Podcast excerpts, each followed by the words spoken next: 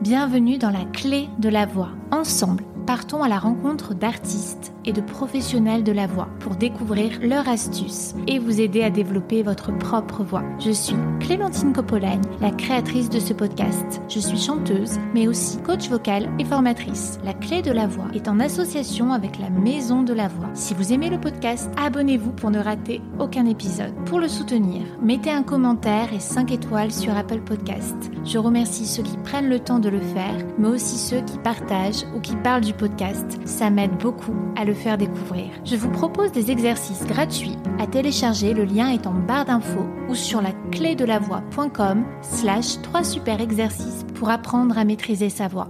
Vous pouvez, si vous le souhaitez, faire un don dans le lien disponible dans la description du podcast. Pour toute demande de sponsor ou de collaboration, vous pouvez me contacter par mail la de la voix. Mon invitée est une psychomotricienne spécialisée dans la voix. Son approche du mouvement et de la voix est le fruit d'un double cursus, artistique et paramédical. Il est nourri de ces approches complémentaires. Sophie Hieronymus est dotée d'une grande curiosité qui la pousse à continuer de se former régulièrement. Pour la petite histoire, nous nous sommes rencontrés cet été lors d'un stage Still Voice organisé par la coach vocale Isabelle Marx, que vous avez déjà entendu dans le podcast. Si vous me suivez en parallèle sur ma chaîne YouTube, vous avez déjà eu un aperçu du travail de Sophie Hieronymus, puisque j'ai mis en ligne deux vidéos de mon format J'ai testé. Il s'agit de vidéos à propos de la voix, où je suis le cobaye du coach, du spécialiste ou du thérapeute que je souhaite vous faire découvrir en complément de leur épisode dans le podcast. Entendre c'est bien, mais parfois il faut voir. Donc là, en l'occurrence, c'était le coaching La voix au corps que propose Sophie. Je vous préviens, cet épisode avec Sophie est beaucoup plus long que les autres, mais il est extrêmement intéressant et difficile à résumer tellement il est dense. Sans plus tarder, je vous laisse découvrir ma conversation avec Sophie Hieronymus. Bonjour Sophie. Bonjour Clémentine. Je suis ravie de pouvoir échanger avec toi aujourd'hui. Merci, c'est gentil. Merci beaucoup de l'invitation. Tu es psychomotricienne et chanteuse. Mhm. Ton travail se porte sur le corps et sur la voix. Mhm. Avant de nous parler de ton métier, est-ce que tu veux bien revenir sur tes débuts et ta formation? Oula C'est tout un parcours de vie en fait. Hein. Euh, j'ai commencé par, euh, par une hypocagne et une cagne dans un grand lycée parisien réputé. Et au bout d'une année, j'avais l'impression de n'être qu'une tête pensante. J'étais extrêmement malheureuse. Euh, j'allais nager tous les matins sous le lycée pour supporter ma condition. Et j'ai décidé d'arrêter en début de cagne. Et j'ai dit à mes parents que j'allais faire du théâtre. Parce que j'aimais la littérature, mais j'avais besoin que la littérature soit incarnée. Alors j'ai pris des cours de théâtre, j'ai pris très très vite des cours de chant aussi, parce que mon envie cachée, mon souhait, mon désir le plus ardent, que je ne pouvais pas exprimer chez moi parce que ma mère ne supportait pas la musique, comme par hasard. Hein. C'est marrant, hein, les parcours de vie. Hein. Mon désir le plus ardent, c'était d'être chanteuse d'opéra. Alors j'ai trouvé un professeur de chant. Au bout de quelques semaines de cours avec ce professeur de chant, je me suis retrouvée à Faune. J'avais 17 ans, 17 ans et demi, et je me levais le matin, il n'y avait plus de son qui sortait. Donc ça a été très très douloureux pour moi. Et puis surtout, j'ai dû faire de la rééducation. Euh, j'ai rencontré euh, Monsieur Lehuche, le docteur Lehuche, phoniatre. J'ai suivi toute une rééducation en orthophonie avec une de ses orthophonistes. Et je me suis convaincue, ou bien m'a-t-on dit à l'époque, je ne sais plus, que je ne pourrais jamais chanter. Donc j'ai continué à faire du théâtre en me disant, euh, voilà, la carrière du chant, c'est fini pour moi. À 18 ans, c'est un peu pénible, c'est un peu rude mais je m'en étais convaincue jusqu'à ce que je rencontre un professeur de théâtre, Sarah Sanders, qui était aussi professeur de chant, et qui m'a dit Mais pourquoi tu chantes pas, toi, avec la voix que tu as? J'ai dit Mais parce que je peux pas, je peux plus, je pourrai plus jamais, etc. Elle m'a dit Mais qu'est-ce que c'est que cette histoire? Et je me suis à nouveau abîmé la voix. Et là, je me suis dit, ça ne doit pas être que la faute du professeur de chant, si je puis parler comme ça, ou en tout cas pas sa responsabilité partagée. Euh, qu'est-ce que j'engage de moi, pas comme il faut, et qui fait que je me retrouve à nouveau avec cette aphonie? Et mes copines de cours, elles étaient toutes dans les chœurs de Faust à Bercy, et moi j'étais figurante. Euh, je passais à la fin euh, sur le plateau avec un crâne rasé en plastique collé par-dessus mes cheveux. C'était le désespoir complet, et j'étais vraiment déprimée. Et un matin, je regarde la télévision, euh, Télématin, euh, William Lémergie à l'époque. bien connu. à moitié déprimé à garde devant ma télé. Et je tombe sur Fabienne Thibault, qui était de passage à Paris et qui présentait son professeur de chant de l'époque, Yves Barthélémy, qui venait de sortir son ouvrage La Voix libérée. Et en l'entendant parler, en l'entendant dire que le chant était une, beaucoup une question d'instrument et qu'on n'avait pas tous la même qualité d'instrument, qu'on n'était pas tous des athlètes de la voix et que l'instrument corps devait se renforcer, euh, je me suis dit, mais voilà quelqu'un qui va peut-être pouvoir m'aider à me sortir de cette mauvaise passe. Je suis allée acheter son livre et j'ai ensuite travaillé des années avec elle. Et elle m'a aidé à récupérer d'une grande fragilité vocale. J'avais euh, une corde vocale qui était devenue complètement atone, donc j'avais une fuite d'air importante. Et suite à ce travail, j'ai un peu repris confiance mhm. et j'ai pu commencer euh, une carrière, euh, si je puis dire, oui, de comédienne, chanteuse et danseuse. Au bout d'un moment, je faisais de la danse baroque et j'ai eu à un moment donné l'opportunité de faire partie d'une compagnie qui se montait avec le Centre de musique baroque de Versailles et qui visait à monter le répertoire classique français, donc des XVIIe et XVIIIe siècles, comme à l'époque, avec des artistes capables et de jouer la comédie, et de chanter, et de danser. Donc ça a été une expérience absolument magnifique, mais qui malheureusement a duré le temps d'un spectacle et demi, on va dire. Euh, parce qu'on était 18, triés sur le volet, dans une sorte de pot pourri de scènes de Molière, de Racine, de pièces dansées sur des musiques de Charpentier, de Lully. Sur le papier, c'était magnifique, mais dans la réalité, le mois de, de répétition pendant l'été, pendant les vacances d'été, n'a pas été suffisant pour que le spectacle, à l'automne, soit à la hauteur. Et le conseil régional et les autres sponsors, je ne sais plus qui c'était aujourd'hui, n'ont pas renouvelé leur confiance. Ça a capoté. Et là, je me suis dit, ça, c'est le coup de glas qui me fait réfléchir à mon avenir. Est-ce que j'ai envie de continuer à ramer comme beaucoup d'artistes, à dépendre des mm. autres? Voilà, j'avais eu des expériences avant ce théâtre baroque de France, pas toujours heureuses comme comédienne. Hein pas toujours heureuse tant sur le plan des projets que des, que des personnes qui les portaient ou des partenaires de jeu. C'est vrai que c'est un milieu rude. Et, et, je me suis dit que si je pouvais me poser la question et envisager de faire un autre métier, c'est qu'il fallait que je change de métier. Voilà. Et à l'occasion d'un stage d'anti-gymnastique, la méthode de, Thérèse Berthera. Est-ce que tu veux bien expliquer? Oui, bien sûr. Alors, Thérèse Berthera, elle, elle, elle fait partie de ces personnes qui euh, ont inventé des approches du travail corporel très éloignées de la gymnastique sportive qui se pratiquait jusqu'alors. On faisait des abdominaux, on faisait de l'athlétisme, euh, euh, mais on n'écoutait pas son corps. Elle a été parmi les gens comme euh, Gerda Alexander, Moshe Feldenkrais, Lily Ehrenfried par exemple, qui ont mis au point ce qu'on appelle la prise de conscience du corps par le mouvement aujourd'hui.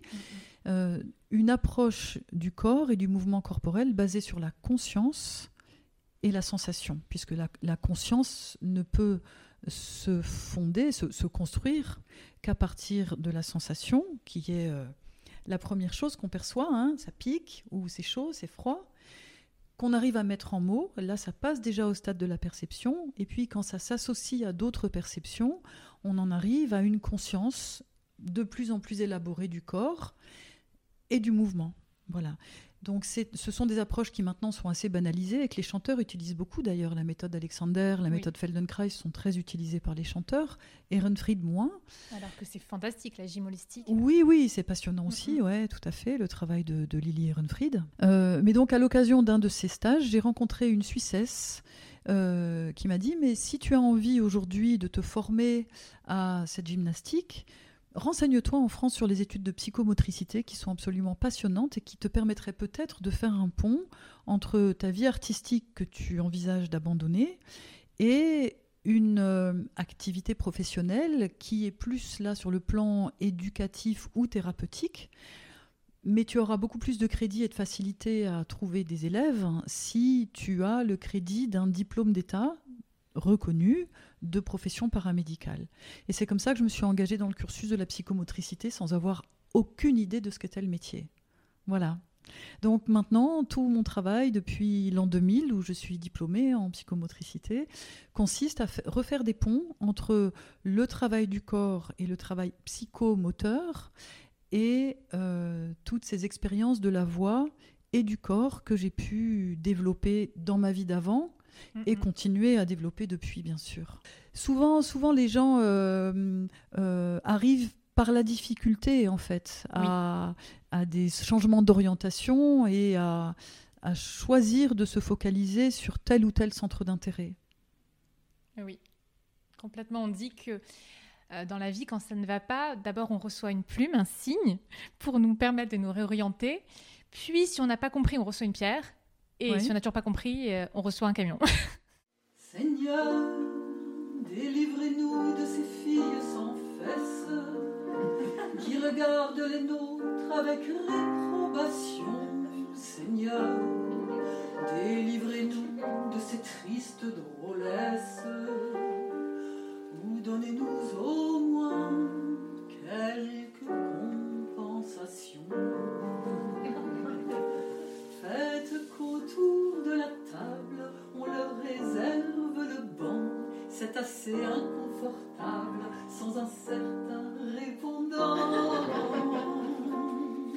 Et faites que la salade, la tomate et le citron rendent beaucoup plus malade qu'un modeste bioton. Et dans votre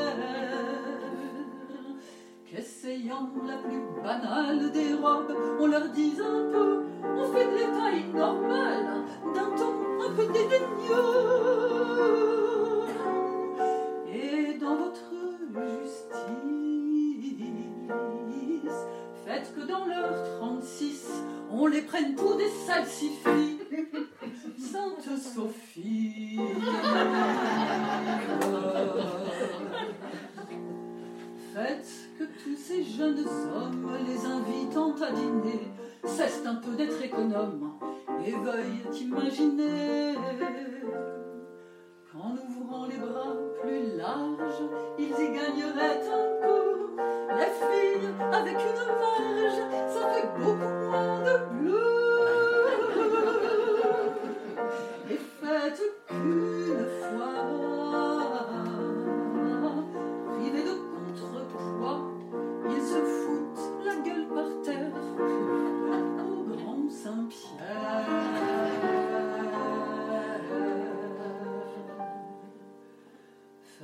Que les magazines payent le papier moins cher. C'est pour cela, j'imagine, qu'on voit été comme hiver. Rangés à douze par page, des sardines très minées, des haricots sur la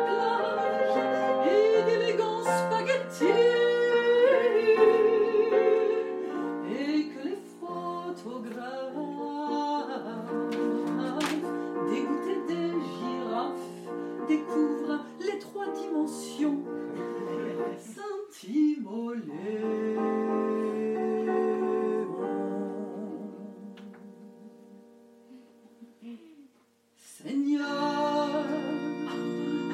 renez-vous bien de leur donner des fesses,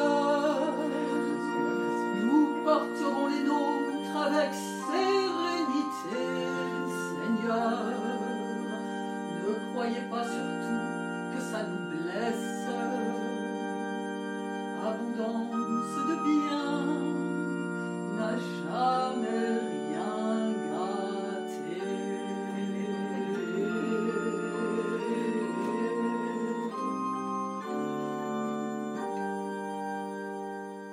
Tu es très sportive. Qu'est-ce que le sport t'apporte en tant qu'artiste, en tant que chanteuse et... Alors le sport déjà pour moi c'est un, une hygiène de vie et c'est un besoin fondamental. Je nage depuis que je suis toute petite, en fait. Et j'en ai besoin, c'est aussi ma soupape de sécurité. J'ai un métier qui est éprouvant, euh, physiquement, psychiquement, parce que je dois rester disponible euh, pour des patients ou des, pas forcément des patients, des personnes qui viennent travailler la, voix avec moi sous, sous un angle qui n'est pas forcément thérapeutique, mais c'est quand même une qualité d'écoute, une qualité d'attention qui est très aiguisée. Donc j'ai besoin d'aller me ressourcer dans une piscine, voilà, et de respirer et de m'étirer. Euh. La danse, euh, la danse, ça a correspondu à un, besoin d'expression plus artistique que la natation, où on compte les carreaux au fond de l'eau. Hein. un rapport très concret avec la terre, déjà. Alors la, natation, ça peut paraître étrange, mais euh, par contraste sans doute, puisque je flotte euh, soutenue par l'eau, quand je reviens, quand je repose mes pieds au bord du bassin après, cette conscience de la terre qui me porte est Mm. confirmé à chaque fois. Euh, la danse, je crois que c'était ça aussi, c'était me confronter à cette question de, mes appuis et de comment, à partir de ce rapport avec le sol, je pouvais trouver la dynamique d'une euh, d'une expression euh, la, plus, la plus libre possible, la plus diverse possible. Et puis moi, j'ai vraiment besoin du mouvement. J'ai besoin du mouvement. Donc la danse, ça conjuguait le mouvement et la poésie, l'expression de soi. Ce qui était très compliqué pour moi, c'était les cours de danse devant un miroir. Ça, j'aimais pas du tout parce que j'étais tout de suite dans le jugement. En revanche, j'ai travaillé et je continue de travailler depuis 2001 euh, avec une femme exceptionnelle qui s'appelle Angela Loureiro, qui est brésilienne mais qui vit en France depuis 35 ans, qui pratique l'approche Laban Barteniev, qui est peu connue, qui est plus connue des danseurs et qui est une approche euh, du mouvement dansé extraordinaire parce qu'elle s'appuie sur toutes les recherches de ce monsieur Rudolf Laban, qui ont été prolongées par cette madame Irmgard Barteniev, tout un système d'analyse du corps et du mouvement qui décortique jusqu'au mouvement du petit doigt ou un, clignement d'œil, au point de pouvoir les représenter sur une partition. Donc il y a un système de notation chorégraphique qui s'appelle la Laban notation. Euh, et euh, ça permet d'aller explorer des territoires de mouvement, donc d'expression de soi, qui ne nous sont pas familiers a priori. Par exemple, dans la vie, il y a des gens qui sont très capables de dire c'est comme ça. On va au restaurant, euh, où est-ce qu'on va Où est-ce que tu aurais envie d'aller, toi, Clémentine euh, alors moi, si on me pose la question, je vais dire bah je sais pas, euh, t'en penses quoi toi? Ou bah je sais pas, on pourrait peut-être aller là ou là, je sais pas, qu'est-ce que t'en dis toi? Il y a des gens qui vont dire ah ouais bonne idée. Et si on allait là? Ce sont deux tempéraments différents, je dirais. Ce sont mhm. deux polarités. Et pour ce qui est du mouvement, euh, ça se ça se dit soit espace direct, soit espace flexible. Et ça correspond aussi à des dispositions psychiques. C'est pour ça que je partais de l'exemple du restaurant. Dans un cas, c'est je sais, il n'y a pas de doute, c'est comme ça. Et avec le geste, ça va se marquer par des, gestes très tranchés ou des déplacements très directs dans l'espace, ou bien les gens qui vont prendre leur temps, qui vont faire un détour pour rentrer chez eux. Donc ça se voit dans le geste, comme on peut nous l'entendre dans la voix. Exactement. Et les mêmes choses se traduisent dans la voix. Mm. Absolument. Donc pour ce qui est de notre sujet, de la voix, ce travail de la danse, par exemple, m'est extrêmement utile. On ne peut pas faire des copier-coller systématiques, mais quand même, il y a beaucoup de qualité de la voix et de nuances qui existent en musique euh, qu'on retrouve tout à fait dans les mouvements du corps. Danser, mais aussi du corps du quotidien. Et c'est ça qui est formidable, c'est de pouvoir s'appuyer dans le travail de la voix de toute cette connaissance du corps qui s'ancre dans une connaissance très précise de l'anatomie et de la physiologie, mais pour pouvoir dégager chez, certains la qualité de poésie qui lui est propre en fait. Mm, mm. c'est ça qui est beau. C'est partir de structures communes à tout le monde pour arriver à faire émerger le plus intime et le plus extraordinaire de chacun de nous en fait. Dans un idéal, hein, on tend vers ça. Oui. Et donc, en tant que psychomotricienne qui reçoit aussi beaucoup de personnes par rapport à la voix, que ce soit pour une Mhm. approche thérapeutique ou une approche d'amélioration de sa qualité euh, vocale, Mhm. qu'est-ce que tu aimes utiliser comme euh, outil? J'ai fait beaucoup de formations complémentaires de ma formation initiale de psychomotricienne. En particulier, j'ai énormément travaillé avec Blandine Calais-Germain, qui est à l'origine de cette euh, approche de l'anatomie par le mouvement, qui a donné le nom à sa méthode. C'est une perle et la personne et ses ouvrages. J'ai beaucoup travaillé, avec Benoît Lesage, qui est un danseur, danse-thérapeute, médecin, qui euh, depuis des années dispense une formation qu'il a appelée structuration psychocorporelle et danse-thérapie, où on aborde de plein de façons différentes la qualité de la posture et la qualité du mouvement, par la danse, par le tai chi, par l'eutonie ou la méthode Feldenkrais, par euh, la voix maintenant, parce que maintenant je co-anime des formations avec lui, de plein de façons différentes. Euh, j'ai fait de la dissection anatomique euh, pour aller voir de plus près comment c'était bien rangé et à quel point c'est beau à l'intérieur du corps. Et à quel... Ça se passait où Alors ça se passait, c'était une formation qui était dispensée pour des ostéopathes à la faculté euh, de médecine des Saints-Pères à Paris dans le 5e. D'accord. Voilà, c'est absolument passionnant. Moi, j'ai adoré faire ça parce que ça m'a permis de voir de plus près, c'est le cas de le dire, la qualité du corps à l'intérieur, Mm, mm. la qualité des matières, d'une part. Donc, qu'est-ce que c'est qu'un les- les dimensions Euh, Un air, un air, c'est tellement ténu. Et pourtant, on sait bien les uns les autres que quand on a un limbago, on souffre le martyr. Mais le nerf, quand on dit ça, qu'il faut faire très très très très très attention pour ne pas le sectionner, parce que tellement c'est petit. Euh, un fascia, un tendon d'Achille, un diaphragme, un diaphragme, c'est incroyable. Moi, quand j'ai vu le diaphragme, je suis tombée par terre. Parce que le diaphragme, on l'imagine comme une coupole majestueuse, hein, qui tient comme ça dans sa forme de champignon. Mais en fait, quand vous retirez toute la masse des viscères abdominaux entourés du fascia du péritoine, quand vous retirez ça avec délicatesse du corps qui a bien voulu se prêter à cet exercice de la dissection, eh bien le diaphragme, il est plus du tout bombé comme ça, il tombe, il est plus soutenu par en dessous. C'est toute cette, cette, cette masse et ce volume et cette forme du caisson abdominal qui lui donne sa forme bombée. Mais sinon, c'est un tout petit machin de rien du tout. Vous comprenez ce que je veux dire Ah oui, mais c'est très intéressant de pouvoir voilà, mieux visualiser et Oui. mieux comprendre. Exactement. Parce qu'en Ouais. visualisant, on, a, on, a, on acquiert soi-même une représentation beaucoup plus juste de l'anatomie, bien sûr, mais du coup du geste et du geste vocal en particulier.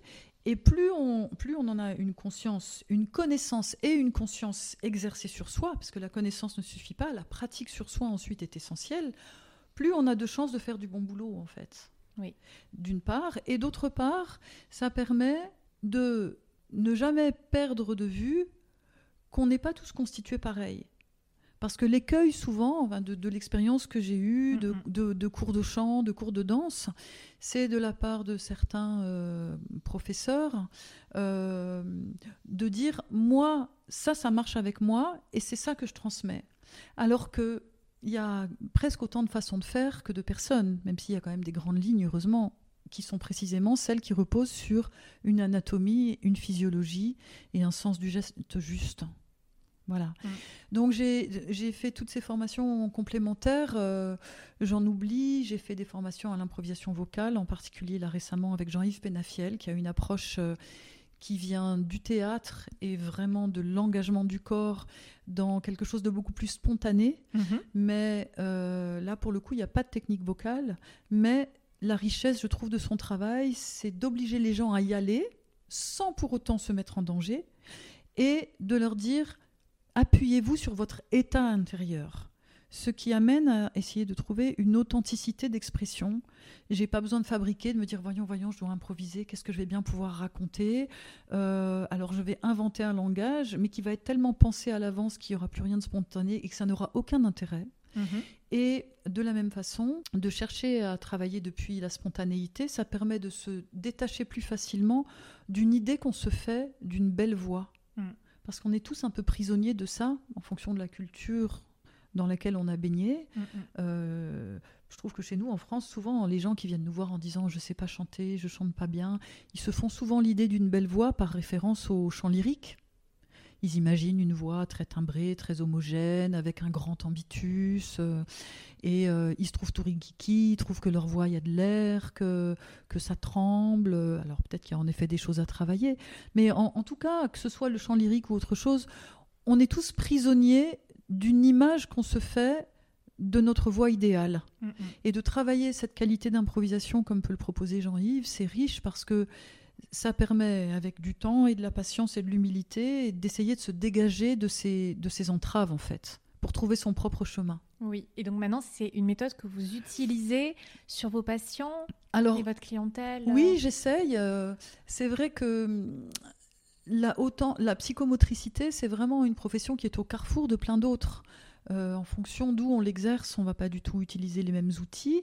Euh, moi qui ai fait le choix de travailler en libéral avec beaucoup d'adultes, alors que souvent on travaille avec des enfants, hein. j'ai fait ce choix-là parce que c'est une profession qui me permet d'utiliser et, mes- ma, connaissance de psychomotricienne avec toutes les connaissances en physio, en neuroanatomie, en anat, en psycho, en psychiatrie, mais d'y adjoindre tout le travail du corps que j'ai glané par ces autres formations. J'oubliais la formation en gymnastique Ehrenfried. Aussi toute ma pratique du sport. Et je fais ma sauce avec tout ça.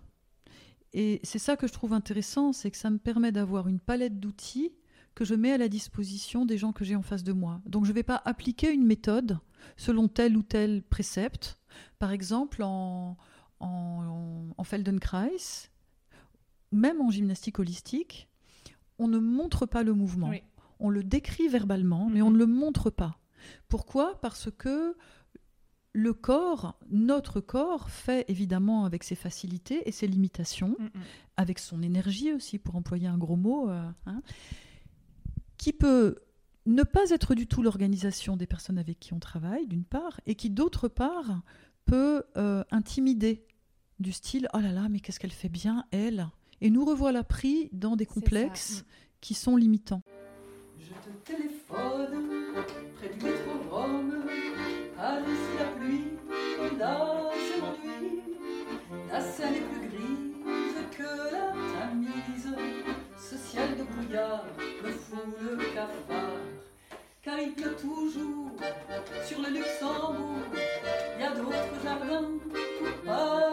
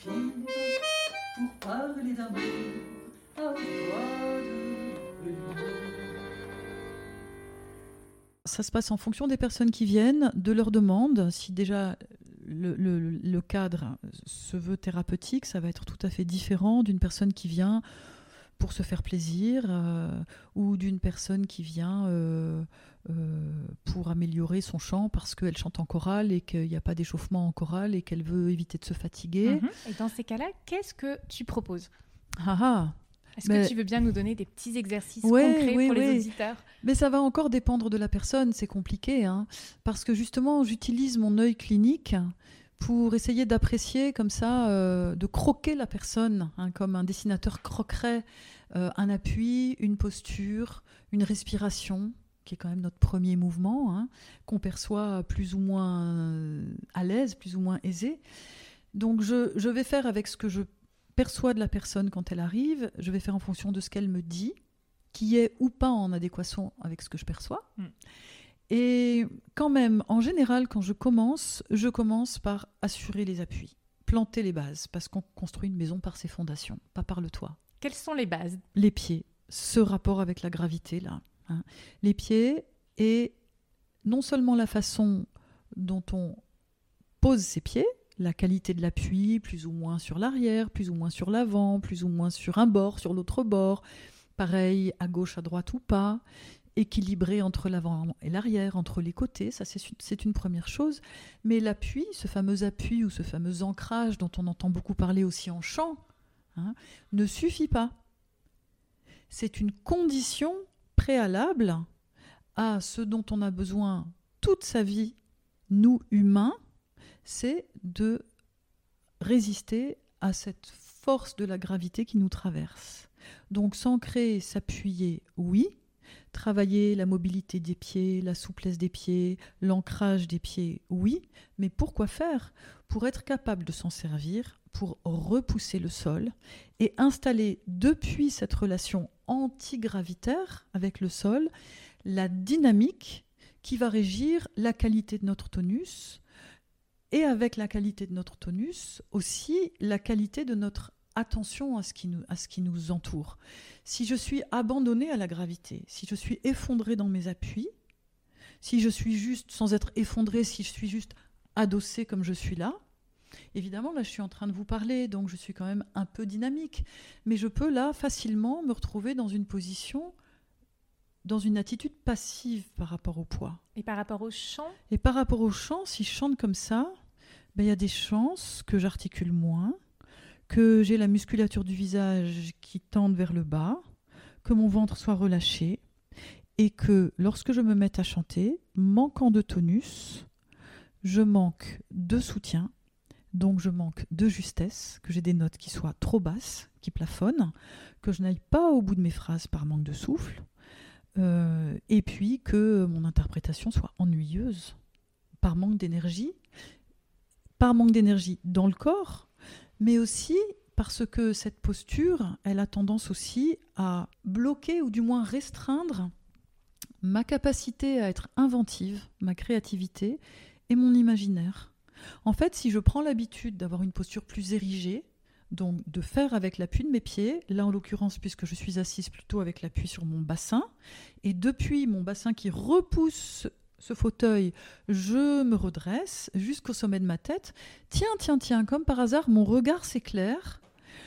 Mon ouïe va sûrement être aussi beaucoup plus alerte parce que je mets en route mon système vestibulaire qui s'associe volontiers et à l'audition, mais aussi au système de la vigilance hein, au niveau du bulbe rachidien. Et euh, du même coup, je deviens plus, plus aiguisée plus prête à, plus disposée à réfléchir, à vous répondre, à être inventive. Donc c'est mhm. extraordinaire ça. Donc la une des premières choses que je vais travailler, je pense, c'est ça. Et pour quelqu'un qui est raide? Oui, alors quelqu'un qui arriverait dans une posture qui serait trop érigée, et qui serait figé, fixé dans une rigidité. Ça arrive, par exemple, euh, je vais caricaturer, je suis désolée, mais parce que la caricature aide à la compréhension. Vous savez, un chef d'entreprise un peu comme ça, là, euh, avec la poitrine en avant. Quelqu'un qui serait tout le temps positionné comme ça, avec le poitrail très, très proéminent, qu'est-ce que ça induit? Ça induit un devant du corps a priori ouvert, mais un dos qui est fermé, lui, d'accord? Et puis une attitude de la tête du cou et de la tête, un peu arrogante comme ça, avec le menton en l'air. Une personne qui se tient comme ça, par exemple, on peut imaginer sur le plan vocal qu'elle risque la fatigue vocale. Parce que si elle se tient comme ça, le larynx, il, s'adapte, hein. il, se, retrouve positionné euh, un peu à l'oblique, hein. il suit, l'orientation du cou. Les cordes vocales, pareil, et l'air, quand il va arriver des poumons, il ne va pas arriver en même temps à l'avant et à l'arrière des cordes vocales. Et donc, les cordes vocales risquent de se dire oups, comment on fait pour résister à cette pression qui n'arrive pas de façon simultanée sur toute notre longueur?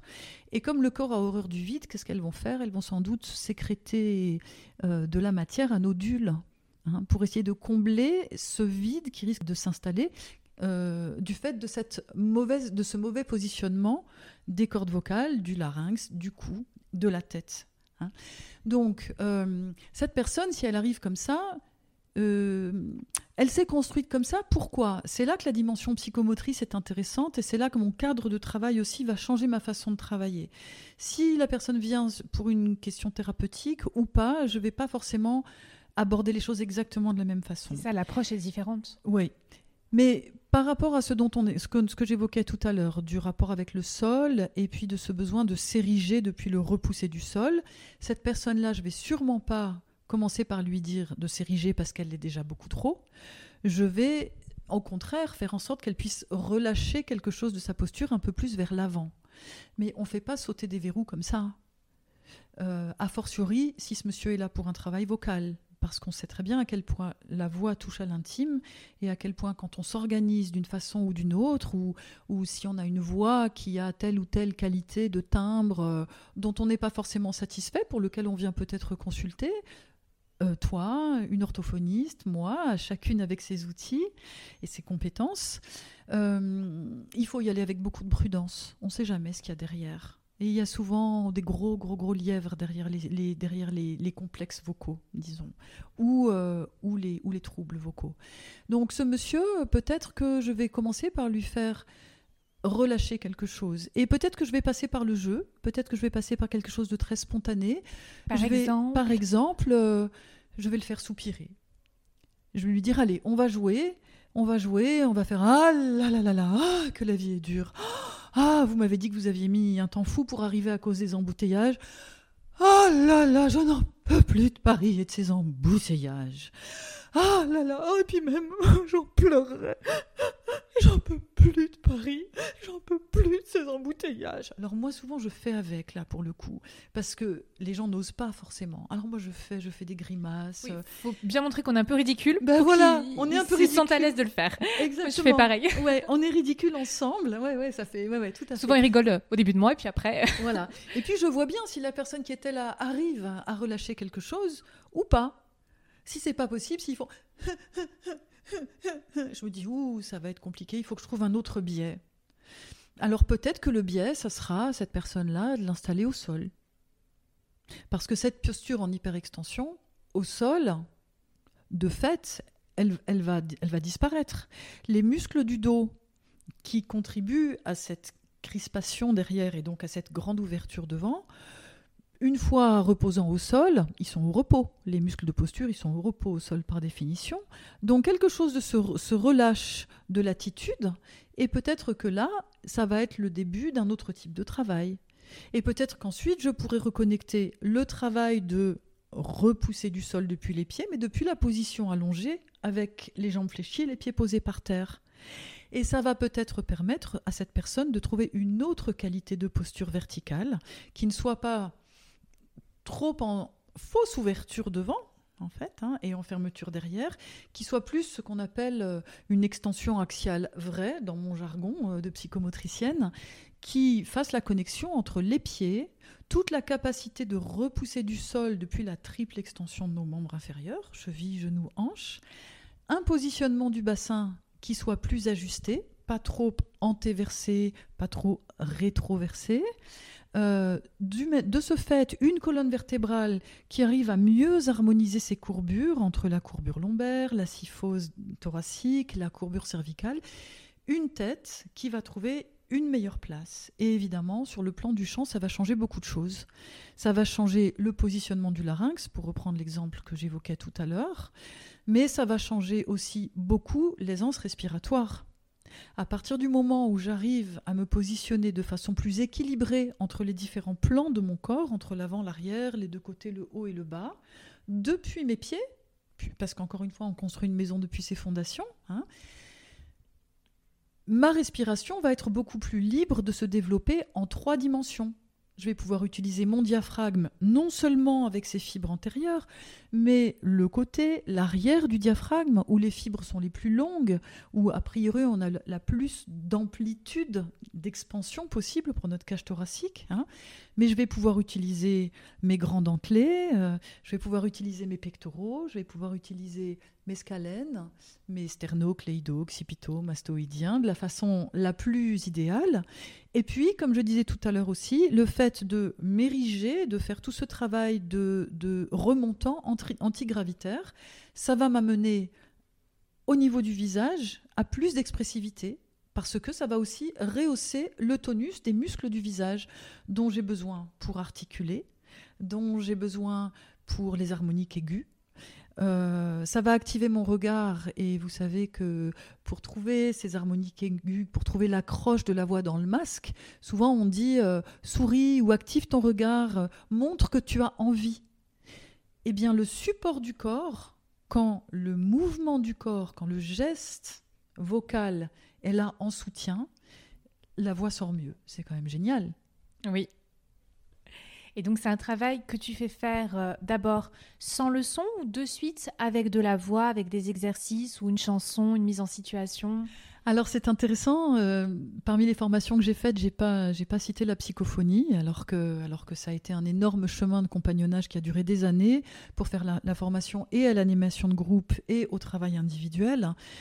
Et c'est ce que me disait tout le temps euh, Annie Durieux, qui, a été la principale de mes formatrices pendant toutes ces années. Elle me disait tout le temps, Sophie, attention, de par ta connaissance du corps très aiguisée et ta compétence de psychomotricienne, tu as tendance à amener la voix trop tard dans tes séances. Fais en sorte que la voix vienne dès le début s'associer au travail du corps, ça n'en sera que plus puissant. Alors c'est un enseignement que je garde. Ce que je fais avec les personnes que je sens très inhibées sur le plan vocal, c'est que je commence par le souffle, en fait. Et petit à petit, je le sonorise. Mhm. Comment tu fais travailler le souffle Alors, par exemple, ce travail de, repousser des pieds, euh, c'est intéressant de le faire en prenant conscience de l'activation des voûtes plantaires, du relais au niveau du périnée, au niveau du diaphragme. Et donc, si je souffle, je vais demander à la personne de souffler sur de manière à ce que l'embouchure euh, euh, apporte une résistance. Hein.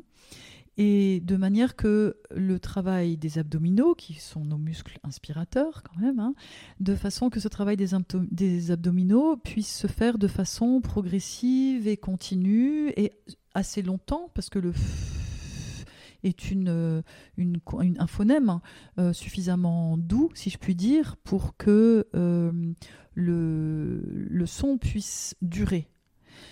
Donc je demande à la personne sur, de pousser sur ses pieds, de chercher à activer son périnée, de le faire remonter, et entre les deux, depuis la pousser sur les pieds, donc, donc étirer légèrement les jambes, hein, sentir comme de la sève qui monte le long des jambes, cette activation de toute la musculature autour des os, donc périnée, Activation de l'abdomen, et là je me sers des images de Blandine Calais-Germain qui parlent de taille de guêpe pour activer la couche la plus profonde de nos abdominaux, nos transverses abdominaux gauche et droit, et remonter une fermeture éclair pour utiliser aussi la couche la plus superficielle des abdos, les grands droits, les tablettes de chocolat, là juste sous la peau. Hein. Donc pied, extension des jambes, activation du périnée qui remonte en direction du diaphragme, taille de guêpe et euh, fermeture éclair pour engager l'activation des abdominaux, et puis continuer comme ça à souffler, prendre conscience du fait que le souffle fait le même chemin des poumons, donc du bas vers le haut, vers la bouche, et à la fin de cette expire, qui dure le temps qu'elle peut durer en fonction de, la capacité des gens, à la fin de cette expire, je demande aux gens de garder la bouche ouverte et de relâcher le ventre, de relâcher l'abdomen, pour qu'ils aient une chance de percevoir que à l'issue de cette expiration qu'on appelle de volume de réserve expiratoire, on est allé le plus loin possible dans la réserve d'air qu'on avait disponible, qu'à la fin de cette expire, eh bien l'inspiration qui suit se fait toute seule. Mm. Parce que toute la masse viscérale, abdominale, qui est remontée sous la cage thoracique, sous le diaphragme, par la poussée du périnée et des abdominaux hein, qui l'ont dirigé vers là bas, vers le haut. Ce mouvement du diaphragme, lui, il a euh, fait remonter les poumons et les poumons se sont vidés, ça a créé la sortie de l'air. Mais quand le ventre se relâche, tous ces viscères abdominaux, qu'est-ce qu'ils font? Ils redescendent, ils reviennent prendre leur aise à l'avant avec le ventre qui se bombe un peu vers le bas, vers le périnée, et le diaphragme qui adhère au péritoine, qui est notre, ce grand fascia, cette grande enveloppe autour des viscères abdominaux, le diaphragme, il suit le mouvement, il redescend, et en redescendant, il tracte avec lui les poumons, qui eux-mêmes sont sains, entourés d'une plèvre, qui adhère au diaphragme cette fois par la face supérieure. Donc quand le diaphragme retenu, tracté par en bas par le péritoine qui descend, il tracte avec lui par les plèvres les poumons qui sont étirés, qui s'ouvrent, qui créent un appel d'air, donc une inspiration passive. Mmh. Et qui est très agréable. Qui est très agréable et qui est très intéressante pour beaucoup de moments dans le chant. Mm. Il faut aussi savoir inspirer en déployant sa cage thoracique de façon plus volontaire, donc en engageant des muscles inspirateurs d'une façon qu'on rend de plus en plus mm-hmm. consciente. Toi, tu conseillerais à quel moment de déployer davantage sa cage thoracique à l'inspiration?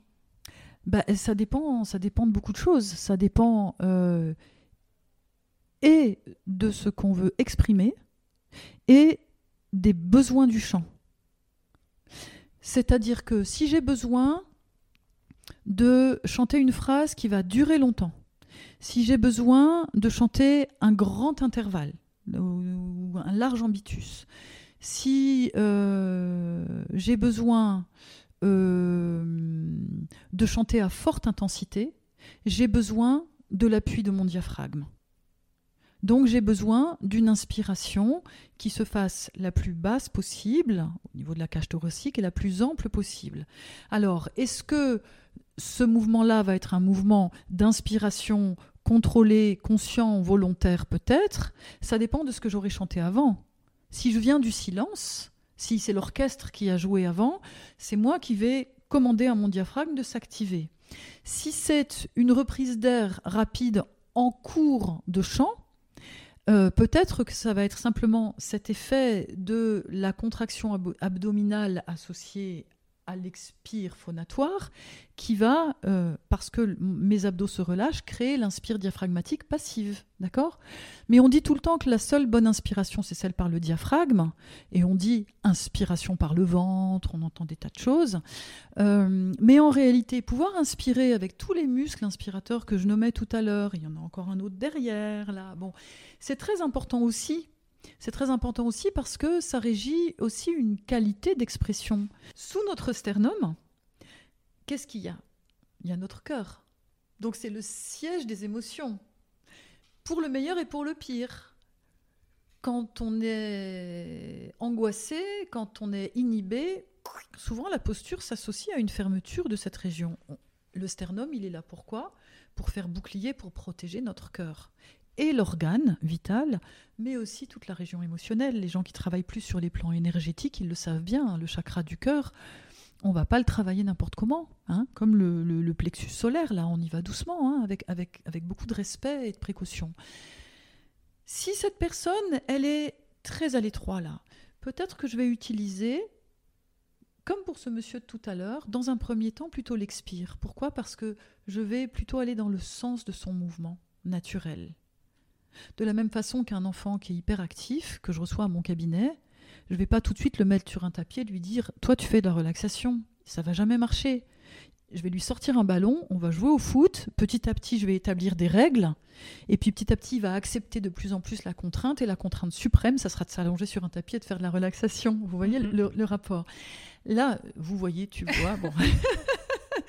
Là, c'est un peu la même chose. Euh, quelqu'un qui vient, que je sens très à l'étroit dans son corps, je vais peut-être lui proposer d'aller dans quelque chose qui lui est familier, donc faire souffler encore plus, et puis peut-être que de là, quelque chose va pouvoir se déployer. Inversement, je peux, avec quelqu'un qui est plus à l'aise, dire, mais laisse-toi inspirer par la musique qui précède le moment où tu vas entrer dans le chant, par ton imaginaire, le texte. Et peut-être que l'inspiration, elle va se marquer par une inspiration thoracique haute. Rien ne m'interdit, quand je chante, de faire Oh, mortel douleur. Voilà, je vais pas faire Oh, mortel douleur. Oui, Je caricature exprès, mais Oui. c'est vraiment une autre ambiance. Oui, alors je dis pour les personnes qui ne verraient pas, puisque la vidéo sera Ouais. est filmée aussi sur YouTube, c'est vrai que d'un point de vue expressif, il y a une grande différence. Oui, et même si vous ne faites que l'entendre, je pense que vous pouvez percevoir que dans le premier cas, j'ai utilisé les inspirateurs thoraciques hauts, c'est-à-dire la zone de l'émotion la plus, la plus spontanée en fait. Hein, quand on a, quand, quand on, quand on a, quand on est, quand on a peur, on fait. Ah quand on soupire, on fait. C'est le haut de la cage qui se ferme, c'est le haut des poumons qui, qui, qui, se- qui, se- qui se, ferme en premier. Alors que dans le deuxième exemple que j'ai donné, j'ai pris une large inspiration diaphragmatique, complète, et ça donne tout de suite quelque chose de plus assis, de plus affirmé. Mais c'est pas du tout la couleur de ce que je suis en train d'exprimer. Donc, au gré de ce que j'ai besoin d'exprimer et au gré des besoins euh, de la partition, je dirais, je vais choisir telle ou telle façon de faire. Mais quand la musique est bien écrite, en réalité, l'usage du corps devrait être euh, euh, évident, je dirais. Mm. Il devrait découler de l'écriture de la musique. Oui.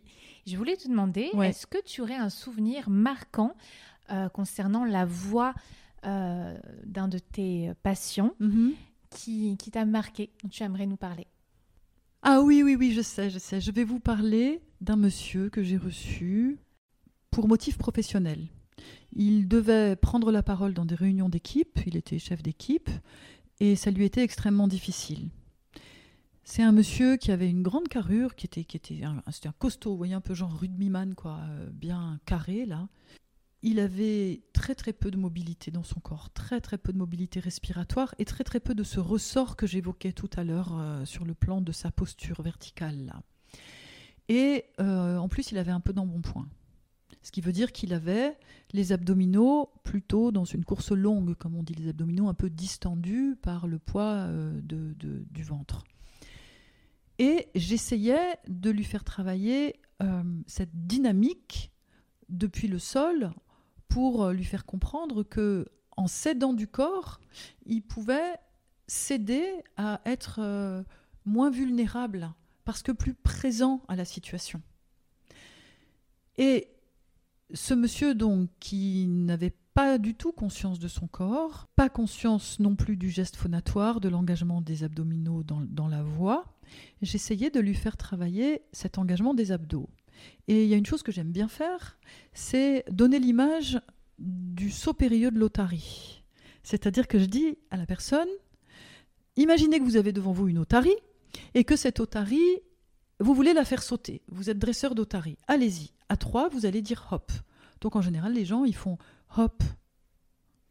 Est-ce qu'elle a sauté l'otarie là? Non. Allez, réessayez. Qu'est-ce que vous allez faire pour faire sauter l'otarie? Hop Hop Donc là, même si vous ne me voyez pas, où est-ce que vous entendez que ma voix se fabrique?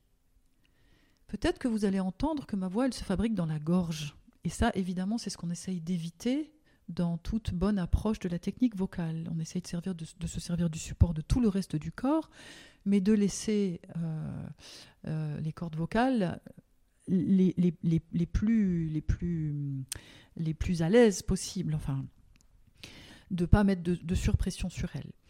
Eh bien, ce hop, ce monsieur était incapable de le, de, de le- de le faire. Euh, en tout cas, de le faire de la bonne façon. Et puis au bout d'un moment, je me dis, bon, bah, c'est sûrement pas la bonne image, je m'y prends pas de la bonne façon. Donc quand c'est le cas, j'essaye de trouver autrement. Mais ce monsieur m'a donné la réponse avant même que je lui propose autre chose. Il me dit, euh, j'aime pas les otaries. Alors évidemment, l'image mentale n'était pas Mm. du tout la bonne, ça ne pouvait pas marcher. Et je savais qu'il avait un chien, ce monsieur, parce qu'il me parlait souvent de son chien et des seuls moments de joie dans sa vie qui étaient les moments où il se baladait avec son chien. Et je lui dis, bah, faites sauter votre chien. Et là, il me dit, il y a un grand blanc, et il me dit, mon chien, il est comme moi, il saute pas. On dit que les chiens ressemblent à leur maître. voilà, voilà. Donc je me suis dit, ben voilà, mais c'est vraiment pas le et hop, ça va pas fonctionner avec ce monsieur pour essayer de trouver cette impulsion qui part du bas et qui, euh, qui est à l'origine de ce qu'on appelle cette fameuse colonne d'air, là, qui est une vue de l'esprit, en fait. Hein. Euh, bon, évidemment, il y a une trachée, de l'air qui sort des poumons, mais cette image de la colonne d'air, elle, elle, est intéressante pour euh, donner l'idée comme ça d'une dynamique verticalisante, mais d'un point de vue anatomique, elle ne correspond pas à une chose vraiment précise. Alors, ce monsieur, comment j'ai fait? Je, je lui ai proposé de s'allonger sur le sol, sur le ventre. Et là, un nouveau problème, parce que idéalement, il aurait fallu que j'ai une table d'ostéo ou de kiné pour qu'il puisse mettre le nez dans le trou, là, vous savez, parce qu'il avait mal au cervical, il avait les cervicales bloquées, donc oh il ne voulait pas se mettre comme ça non plus. J'ai fini par trouver la solution. Je l'ai assis sur une chaise. J'ai un énorme ballon de physio euh, à mon cabinet. Assis sur une chaise, il s'est penché en avant, le devant du corps contre le ballon de physio, ce qui lui a permis de sentir l'abdomen le, mhm. contre le ballon et là, il a commencé à percevoir la mobilité de l'abdomen grâce au retour que lui faisait l'élasticité du ballon. Et à partir de ça, on a pu commencer à travailler. Mais voilà un exemple euh, d'un ajustement nécessaire et de la richesse d'utiliser les objets à disposition, euh, les différentes positions dans l'espace aussi. Oui, en parlant des ballons de physio, est-ce que tu mm. fais faire d'autres exercices avec J'utilise pas mal le ballon de physio pour le travail du périnée, pour les personnes qui ont du mal à engager leur périnée dans, dans le geste phonatoire. Euh, Comment tu leur fais faire? Mais déjà, simplement, par le fait de sauter, de rebondir sur le ballon, d'abord, il y a quelque chose de très ludique quand les gens s'y prêtent, ils retrouvent des sensations d'enfance. Et dès qu'il y a du jeu, euh, dès qu'il y a du jeu, dès qu'il y a la dimension ludique, eh bien, il y a aussi du jeu dans le corps qui s'installe. Comme on dit, il y a du jeu euh, entre, une, entre une vis et je sais pas quoi, là, dans une poignée de porte. là. C'est-à-dire, il il y a de l'espace, il y a du ressort. Et ça, c'est toujours bien. Parce qu'un corps équilibré, c'est quoi? C'est un corps qui est capable d'élasticité, de passer d'un pôle à un autre, exactement comme dans notre pensée, quand on est figé dans une pensée unique, quand on n'est pas capable d'entendre ce que dit le voisin et d'ajuster quelque chose peut-être de son, de son opinion, de sa pensée à, à ce qui se dit autour de soi, c'est là que ça commence à poser problème. Hein. Euh, donc euh, l'intérêt du, ballon, c'est de donner du jeu à tous les sens du terme et que petit à petit, la personne trouve, là aussi depuis les pieds, puisque quand on est sur un ballon de physio, bah, on sait de ses pieds qui poussent, trouver petit à petit que à l'endroit du périnée, entre les deux ischions, qui seraient nos pieds à l'étage du bassin, en fait, hein, qu'à cet étage-là, il y a moyen d'engager quelque chose de la même façon qu'on engage ses voûtes plantaires. Et hum, alors d'abord, je le fais comme ça en sautant. Et puis après, par exemple, je peux dire, OK, on va faire un, vous allez sauter, on va dire que vous allez sauter quatre fois, et à la quatrième fois, vous restez en l'air. Un, deux, trois, quatre, hop, restez là-haut. Alors ça veut dire qu'on sollicite beaucoup les jambes, les cuisses. Il y a quelque chose qui s'est redressé de la colonne grâce à toute la, musculature paravertébrale de, qui assure la tonicité axiale. Hein. Mais il y a aussi sans doute le périnée qui est monté et qui est resté soulevé. Et les abdominaux qui sont restés engagés. Et là, la personne se dit Ah oui, je sens qu'il se passe quelque chose. Et après, elle relâche. Et en relâchant, elle sent aussi le relâchement.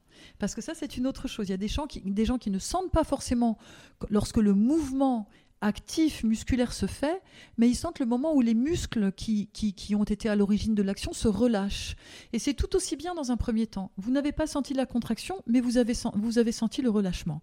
Ça veut dire que quelque chose s'est passé. Donc le geste était juste, il n'est pas encore parvenu à votre conscience, mais ça c'est une question d'éducation, ça va venir. Patience, répétition, et ne jamais perdre de vue cette dimension ludique. Mm, mm. Et là donc tu parlais du périnée. Qu'est-ce que tu donnerais comme conseil euh, aux auditeurs par rapport au périnée dans le chant oh, ah, Ça, c'est un vaste sujet. Hein. On entend tout et son contraire. Euh, c'est délicat. Euh,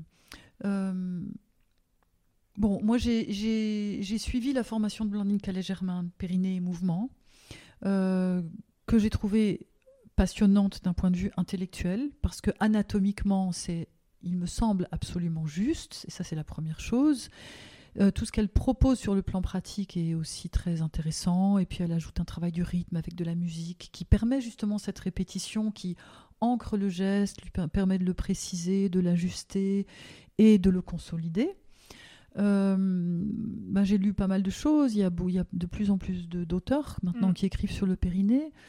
Le périnée la voix un peu moins, quoique, hein, de plus en mm. plus. Je dirais que le plus important, c'est de penser globalité du corps. Donc le périnée, qu'est-ce qu'il représente là-dedans? Jusqu'à présent, j'ai parlé du rapport entre les pieds et le bassin, donc du périnée qui serait comme un relais euh, du support des pieds. Mais en réalité, le périnée, il est quoi aussi? Notre plancher pelvien ferme notre caisson abdominal, d'accord? Et reçoit tout le poids de notre tête et de notre tronc. Il travaille en synergie avec le diaphragme, qui est l'autre extrémité de euh, ce caisson abdominal, hein, entre le haut et le bas, là on considère la dimension haut-bas du corps, mais on ne peut pas penser le caisson abdominal sans penser le caisson thoracique. Et le caisson thoracique, sa partie basse, c'est le diaphragme qui fait office de plancher pour la partie thoracique. Et qu'est-ce qui ferme du point de vue fonctionnel notre cage thoracique en haut? Est-ce qu'il y a un muscle ou un ensemble de muscles? Qui ferme la cage thoracique Ça, c'est une sacrée question. J'ai des clavicules, euh, j'ai des, côtes. Euh. que pour le bas du corps, c'est beaucoup plus. Pour le bas du corps, c'est évident. Il y a un plancher pelvien. En haut, on se dit mais qu'est-ce que j'ai? C'est où? Ça se passe où? C'est là C'est là En fait, on ne sait pas. Mais si on pense fonctionnalité, on a la réponse. Ce qui ferme le caisson thoracique, c'est précisément les cordes vocales et plus, plus euh, l'espace entre les cordes vocales qu'on appelle la glotte, qui peut être ouverte, fermée ou entr'ouverte ou entrefermée. Vous le savez bien, si vous allez à la selle, euh, que vous poussez, eh bien, vous allez sentir une mm. tension à l'endroit du larynx. Hein. parce que la poussée que vous exercez vers le bas avec vos, vos abdominaux qui font le contraire de ce qu'on devrait faire dans l'acte de chanter, c'est-à-dire de pousser les viscères abdominaux vers le bas, vers le périnée. Pour Même que... si c'est encore enseigné. Euh, ah oui, mm. c'est encore enseigné, bien sûr. Mais évidemment, quand je vais à la selle, j'ai besoin de pousser la masse qui a besoin de s'éliminer vers le bas. Mais quand je chante, si j'abuse de ce procédé, je vais me retrouver, dès que j'ai besoin, besoin de, puissance dans ma voix, je vais me retrouver avec des fuites urinaires. Mm, mm. Ou si c'est un monsieur, je vais me créer des hernies, euh, des hernies inguinales. Hein. Donc attention, mais c'est important de, de, pouvoir le faire pour des actes de la vie quotidienne. Quand je rigole, c'est ce qui se passe aussi. Alors mm, quand je porte quelque chose de lourd, là j'ai intérêt justement à soutenir le mouvement depuis mes pieds, depuis mon périnée, à soutenir avec mes abdominaux non seulement pour ne pas abîmer mon périnée, mais pour pas abîmer mes lombaires mm. non plus. Hein. Mais si je reviens à cet exemple-là du moment où je vais déféquer ou quand je rigole, quand je pousse vers le, vers le bas pour aller à la selle, il y a un retour de poussée qui se produit et c'est ça qui génère la tension sous les cordes vocales. Voilà. Donc, si je pense périnée, moi je pense périnée intégré à tout ce mécanisme-là. Je ne pense jamais le périnée tout seul. Et il me semble qu'un geste de qualité, c'est un geste qui tient compte de tous ces facteurs. Voilà. Alors, euh, faites comme si vous alliez à la selle pour euh, pousser un grand aigu. Moi, ça me paraît complètement euh, à l'envers du geste juste, mais je prétends pas non plus détenir la vérité. Euh, enfin, quand même, là, je crois pas trop me tromper. L'expérience le prouve aussi. Hein. C'est vrai que j'ai récupéré pas mal d'élèves qui avaient appris comme ça et qui euh, voilà, avaient des problèmes. Euh, Parce que si à un moment donné, j'ai besoin de détendre quelque chose de la région abdominale et que le périnée, c'est important qu'il sache se détendre et qu'il se détende en même temps que, que, que les muscles abdominaux. Bien sûr, pourquoi pas, peut-être à certains moments, pour une, pour une qualité expressive particulière, je peux le faire, mais il faut que ce soit à un moment particulier et sans doute pas à un moment où on a besoin de beaucoup de puissance, beaucoup d'engagement musculaire, parce que parce que c'est là qu'on risque de se faire mal. Et je vais vous donner l'exemple d'une jeune femme qui était venue me voir, qui était clarinettiste. C'est pas la voix, mais c'est l'usage du souffle aussi pour faire de la musique. Elle me dit, je comprends pas je viens vous voir parce que j'ai une amie psychomotricienne qui a suivi vos cours à la fac sur la respiration et euh, je me dis que peut-être vous allez pouvoir m'aider parce que du côté des profs de musique, je ne trouve pas. Quand je joue de la clarinette, je joue toujours faux, je joue en dessous, je n'arrive pas au bout des phrases. Et quand euh, je dois euh, faire des petites variations, parce qu'elle jouait du klezmer, je n'arrive jamais à avoir des intervalles satisfaisants qu'est-ce que je peux faire?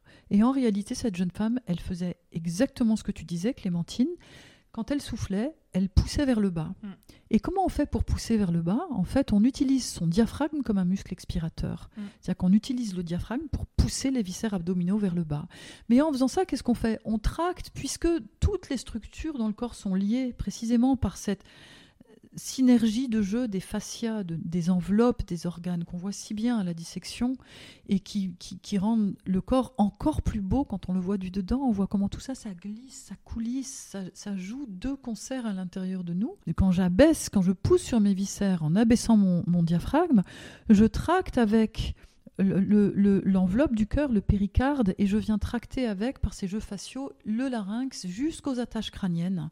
Et forcément, si j'abaisse mon larynx, il y a des chances en plus que euh, je, modifie la, position de mon cou, ça va avoir une influence sur ma voix. Je vais chanter faux, je vais perdre des harmoniques aiguës, donc je vais perdre de la justesse, je vais chanter faux, je vais jouer faux.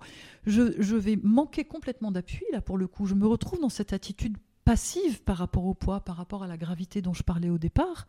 Donc je vais pouvoir pas pouvoir aller au bout de ma phrase, je vais manquer d'énergie, je vais manquer de souffle, je vais manquer de support respiratoire. Et puis, euh, et puis l'agilité, elle est impossible si j'ai pas une tonicité adéquate.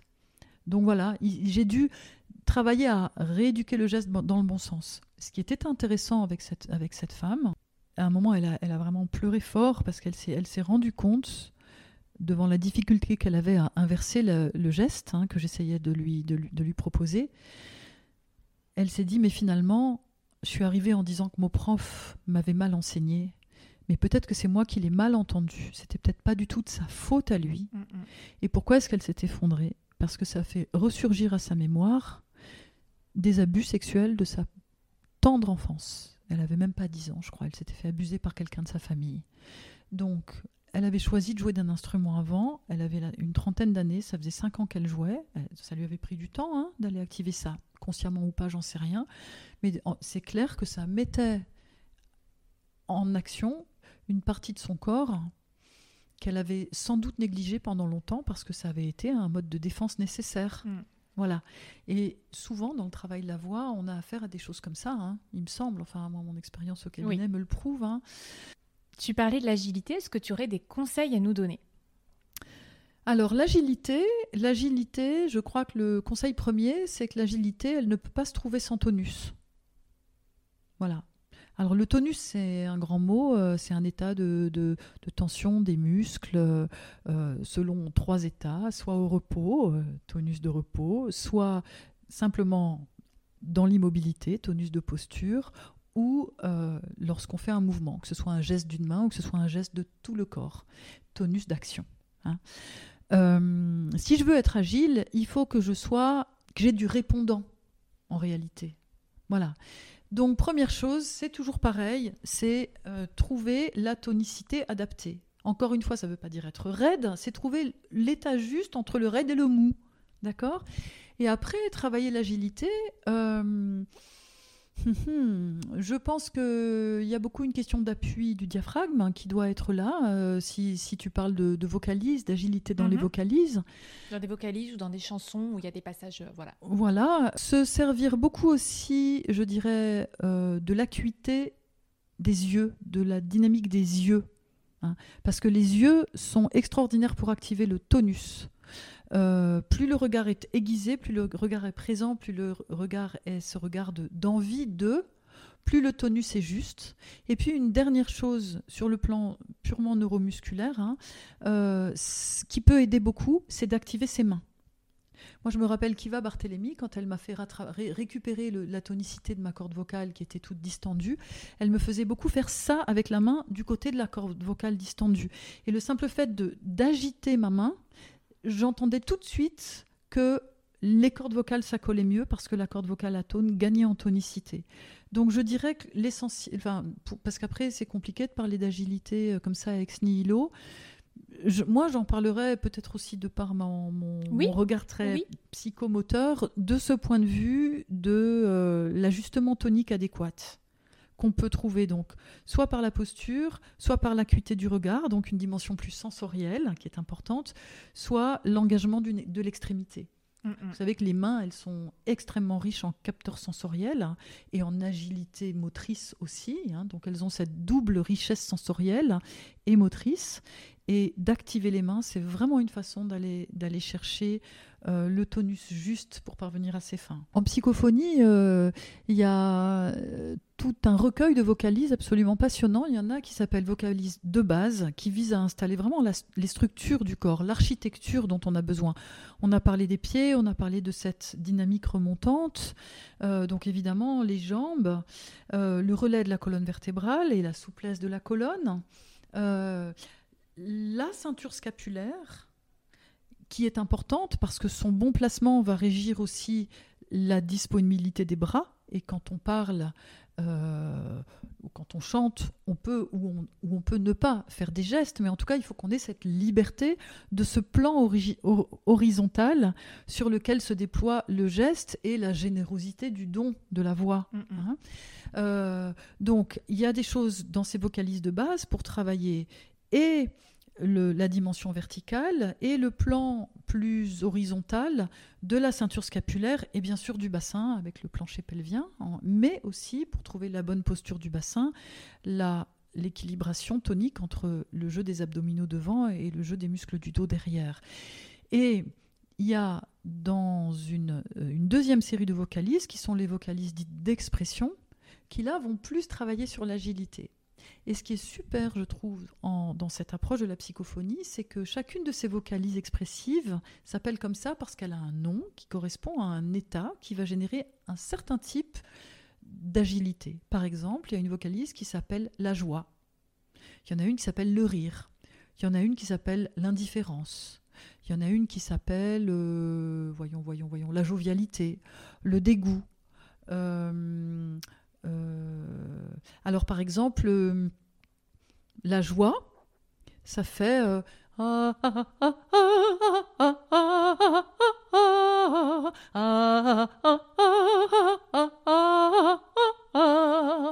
alors évidemment, je peux le travailler techniquement, mon diaphragme, mon périnée, j'active, je relâche, j'active, je relâche, etc.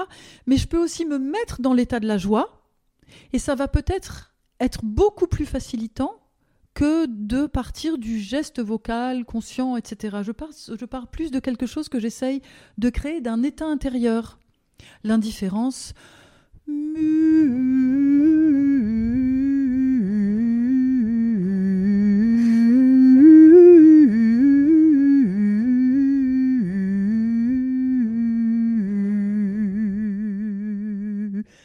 Évidemment, ce sont des notes qui sont des intervalles qui sont beaucoup moins importants.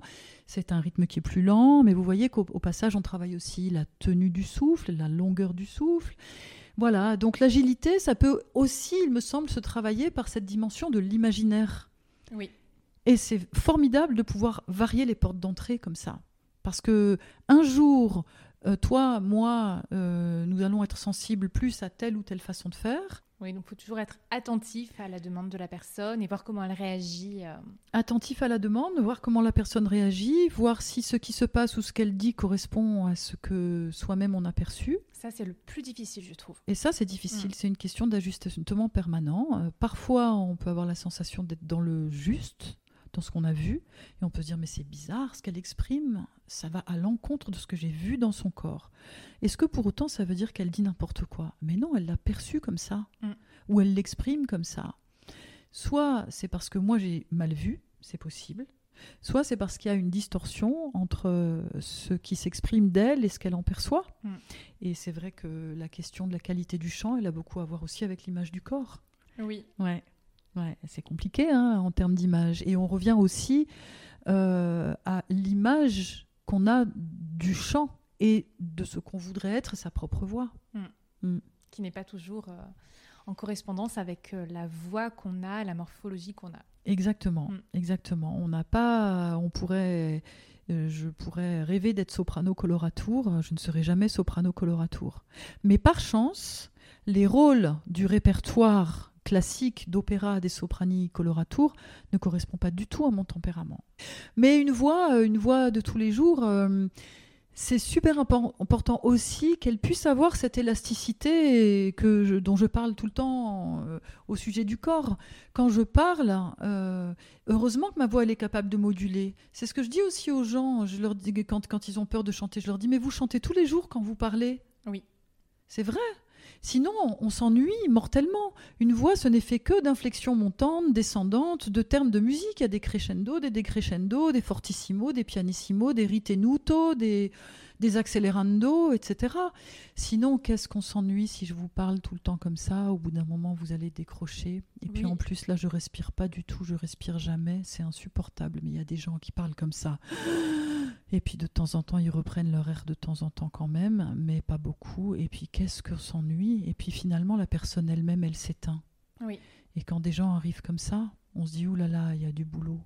Alors moi, ce que je fais dans ces cas-là, c'est que je leur mets un logiciel pour qu'ils voient les notes de musique quand ils parlent. Je, mmh. parle, je leur montre un peu sur moi ce que ça peut donner. Et je leur demande à eux de s'entraîner un petit peu comme ça. Toi, qu'est-ce que tu proposes par rapport à la prise de parole? Intéressant, ouais. C'était une idée comme ça. Ouais, ouais, ouais, c'est une bonne idée ouais, de, de, montrer là avec le visuel extérieur à soi. C'est pas mmh. mal ça. Alors moi, je travaille beaucoup euh, en imitation.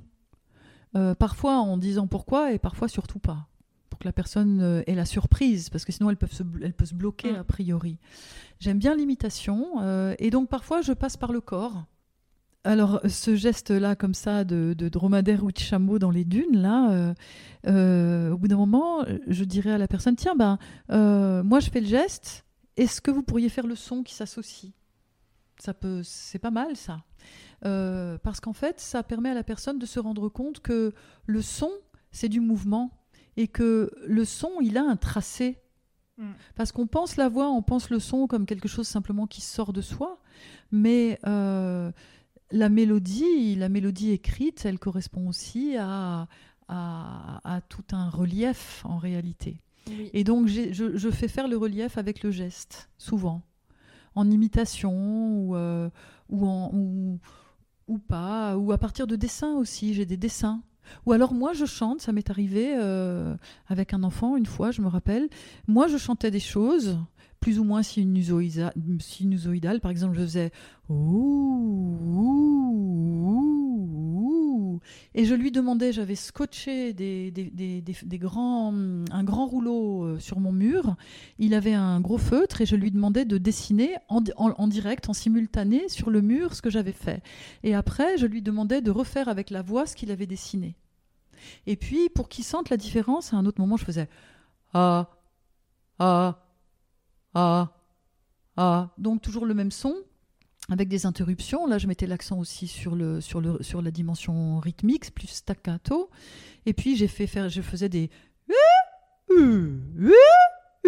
et je lui demandais de dessiner aussi, donc ça faisait évidemment des, des, tracés montants, descendants. Euh, et, et, après, on avait là tout un répertoire à disposition sur le mur, comme une partition, comme il en existe. Hein, il en existe des partitions comme ça. Notamment polyphonie ancienne. Ouais, ouais. À partir de laquelle, euh, ensemble, on s'amusait.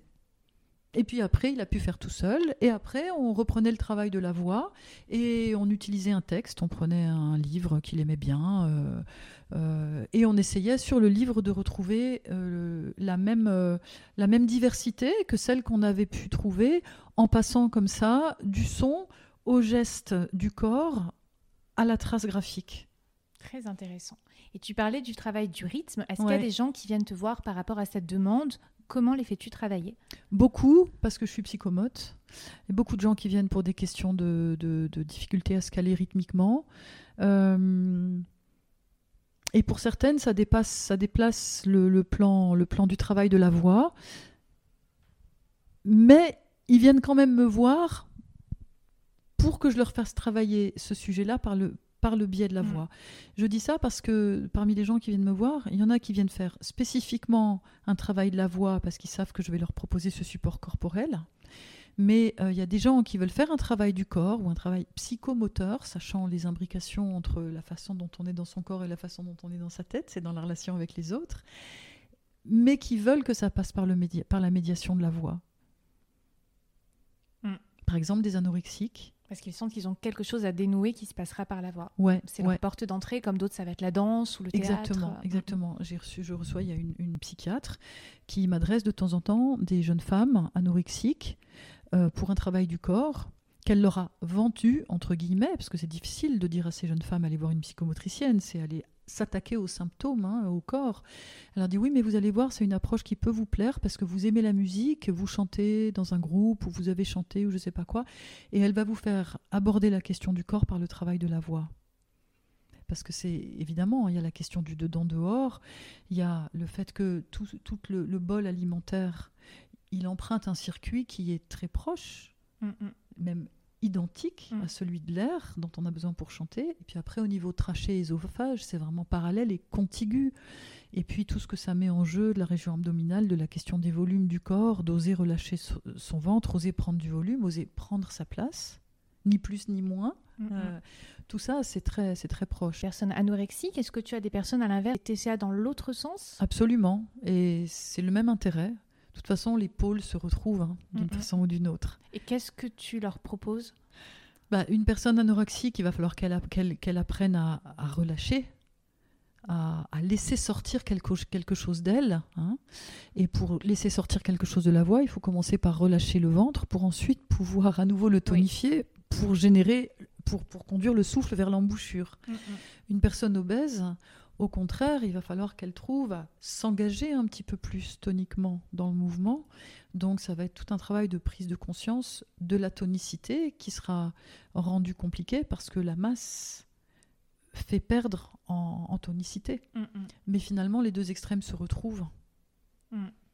Et qu'est-ce que tu as eu comme retour par rapport euh, à ce que ça a pu dénouer au niveau psychologique sur eux? Le travail du chant et du corps avec toi? Bon, pour, pour ce qui est des, des troubles alimentaires, c'est un sujet qui est euh, extrêmement sérieux, complexe, et, euh, et, ce sont des traitements euh, de longue haleine souvent. Mm. Donc, je prétendrai absolument pas être arrivée à quoi que ce soit. Déjà, tu n'es pas toute seule, évidemment, il y a toute une. Voilà, et c'est ce que j'allais te dire c'est que la première chose, c'est que les traitements ne sont efficaces que s'ils se font en synergie avec plusieurs professionnels et la plupart du temps dans un cadre institutionnel. Voilà. Moi, les, limites que je rencontre avec les personnes qui viennent me voir euh, avec ce type de, troubles, c'est que tout, euh, tout prétexte est bon pour interrompre le travail avec moi. Parce que je suis hors cadre, institutionnel. Elles payent leurs séances pour venir me voir. Elles, oui, mais c'est plus souvent des femmes. Et euh, des grandes vacances, une maladie, un souci familial sont souvent prétexte à arrêter le travail et à ne pas reprendre contact avec moi mm. après. Voilà. Donc il y a eu beaucoup de, ce, de, ces, de ces prises en charge, comme on dit. Je déteste ce mot. J'ai l'impression que les patients sont des boulets, que je préfère accompagnement. Euh, euh, beaucoup se sont interrompus de ce fait. Et quand j'ai pu en discuter avec le psychiatre qui me l'avait adressé, parce que mon but c'est aussi de faire du lien, de faire un retour, de dire euh, elle ne vient plus, qu'est-ce que je fais, qu'est-ce qu'on fait Parfois, le, parfois le, psychiatre le sait, parfois il ne le sait pas. Parfois, c'est l'occasion d'un échange en consultation de psychothérapie et la personne revient me voir. Et puis parfois, le psychiatre est le premier à dire je le savais ou je ne le savais pas, mais ça ne m'étonne pas et respectons-le. C'est que c'était pas forcément le bon moment, ou c'est que à ce moment-là de l'évolution, euh, euh, la personne est arrivée à sa limite. Parfois, je peux me dire que j'ai pas aussi fait le bon, du bon boulot. Hein. Ça peut m'arriver. Hein. Parfois, je doute. Ben, je reste avec cet inconfort. Mmh, mais après, je pense que c'est différent. Ce qui est difficile, moi, je n'aime pas quand les gens euh, viennent de la part de quelqu'un d'autre ou que ah quelqu'un d'autre leur a offert la séance parce que je me dis cette personne n'a pas été attirée par moi, n'a pas choisi ce que je dégage, mmh. le travail que je vais proposer et donc potentiellement j'ai moins de chances de pouvoir être la bonne personne pour elle. C'est vrai, mais dans le cas particulier que j'évoquais, euh, c'est une indication qui m'est posée par un professionnel qui m'a choisi moi en connaissance de cause, parce qu'elle elle se dit à ce moment-là de mon travail euh, de psychothérapie euh, avec cette personne, c'est le moment d'aborder le travail du corps, c'est le moment de s'attaquer aux symptômes. Il faut trouver la bonne façon, la psychomote, c'est pas mal parce qu'il y a cette dimension du corps, mais avec quand même toute la connaissance de la dimension psychique. Et euh, Sophie Hieronymus, elle fait un travail sur la voix. Donc c'est une médiation, comme on dit dans notre métier, une médiation qui va servir de porte d'entrée et de matière a priori plutôt adaptée. Après, l'expérience le confirme ou pas. Mm, mm. Et puis moi, je fais un bilan psychomoteur, tourné sur la voix quand je reçois la personne. Mais donc, elle, elle a été préparée en amont. Mm, donc, elle peut venir à reculons, mais c'est une sorte de contrat aussi qu'elle a passé avec cette personne qui lui dit, écoutez, maintenant, si vous voulez avoir une chance de continuer à avancer, moi, voilà ce que je vous demande de faire en complément du travail avec moi. C'est apprendre ou à laisser. Parfois, c'est dans ces termes-là que ça se pose. Hein. On ne peut pas être que dans l'accueil, la contenance, la compréhension, le bon, bah, d'accord, bah, ça sera demain. Parfois, il faut être ferme. Et c'est le rôle des médecins. Euh, c'est difficile parfois que de dire euh, non, non, vous y allez. Parce que moi, je sais que c'est ça qu'il vous faut. Mm. En tout cas, faites-en l'expérience et on en reparle après. Mm, mm. Et donc, quand ils viennent travailler avec toi et chanter, qu'est-ce qui en ressort? Bah, C'est très variable. Euh, c'est très variable. Euh, ce qui est très, très émouvant, c'est quand on voit la personne s'ouvrir petit à petit, s'ouvrir sur le plan de la posture, euh, s'ouvrir à exprimer plus de choses euh, et plus de choses en particulier des émotions, sourire plus. Évidemment, quand elles se remettent à manger un peu, c'est bien, quoi, hein, ou qu'elles perdent du poids, ou qu'elles se mettent dans une dynamique. Je pense à une jeune femme boulimique qui a travaillé avec moi longtemps, qui a pris un abonnement dans une salle de sport, par exemple, c'est super, et qui s'y est tenue un certain temps. Hein. Euh, ou qui allait euh, à pied au travail au lieu de prendre systématiquement le bus. C'est des, des, des, petites victoires qui sont énormes en fait. Euh, et puis, ce qui est beau aussi, c'est... ouais, moi je trouve que quand ces personnes, elles se mettent à sourire, c'est beau quoi. Ça remplit le cœur. Mm, mm. À sourire, à rire. Euh, à être plus spontané, euh, moins déprimé aussi. Il y a quelque chose de la vie, de la, de la jovialité qui se réinstalle avec le travail de la voix. Mm. À la fois c'est très intime, à la fois ça va chercher dans les profondeurs de soi et parfois dans des territoires de soi qu'on peine à aller explorer, hein, parce que, parce que, parce que d'un point de vue émotionnel, ça bouscule, mais en même temps, il y a peu de sources de joie aussi, euh, aussi pleine que celle-là, je trouve. Oui. Alors c'est vrai qu'à la base, ma question portait sur le rythme, mais on a dévié parce que je ne savais pas que tu faisais ça et c'est la première fois que j'entends parler hein, de la voix associée aux troubles alimentaires. Ah oui. Donc euh, ça m'intéressait. Parmi d'autres pathologies, tu as raison de, pointer le sujet parce qu'il me semble que ce sont des que l'anorexie et la boulimie sont mm, mm. particulièrement répandues. Moi, j'entends mes ados parler d'énormément de de, copines de classe, là, collège, lycée, euh, avec des, des, troubles alimentaires sévères. J'ai l'impression qu'il y en a beaucoup. Je faisais chanter pour le SAMSA, les choses comme ça. Donc c'est vrai que pour les autres pathologies, moi, en tout cas, j'en ai davantage conscience, mais c'est la première fois que j'en entendais parler. C'est pour ça que ça m'intrigue.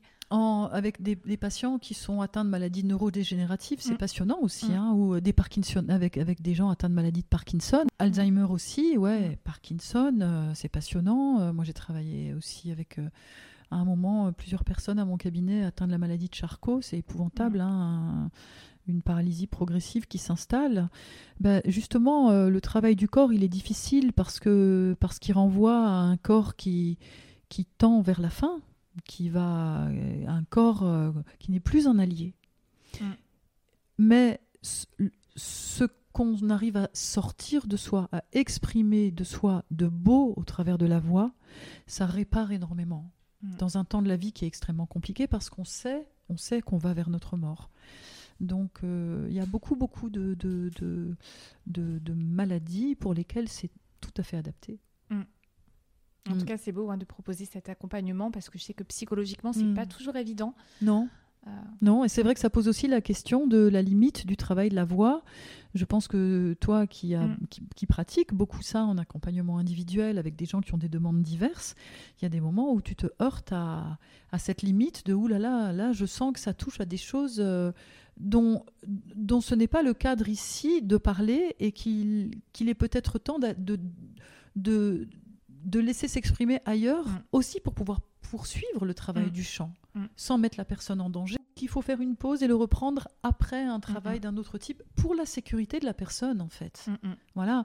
il y en a tellement des, des gens qui font un travail de la voix et puis qui amènent euh, leurs euh, disciples dans des états de, d'hystérie, de, folie, de désorganisation, voire de décompensation, moi je trouve que c'est totalement irresponsable et, et, scandaleux de faire ça.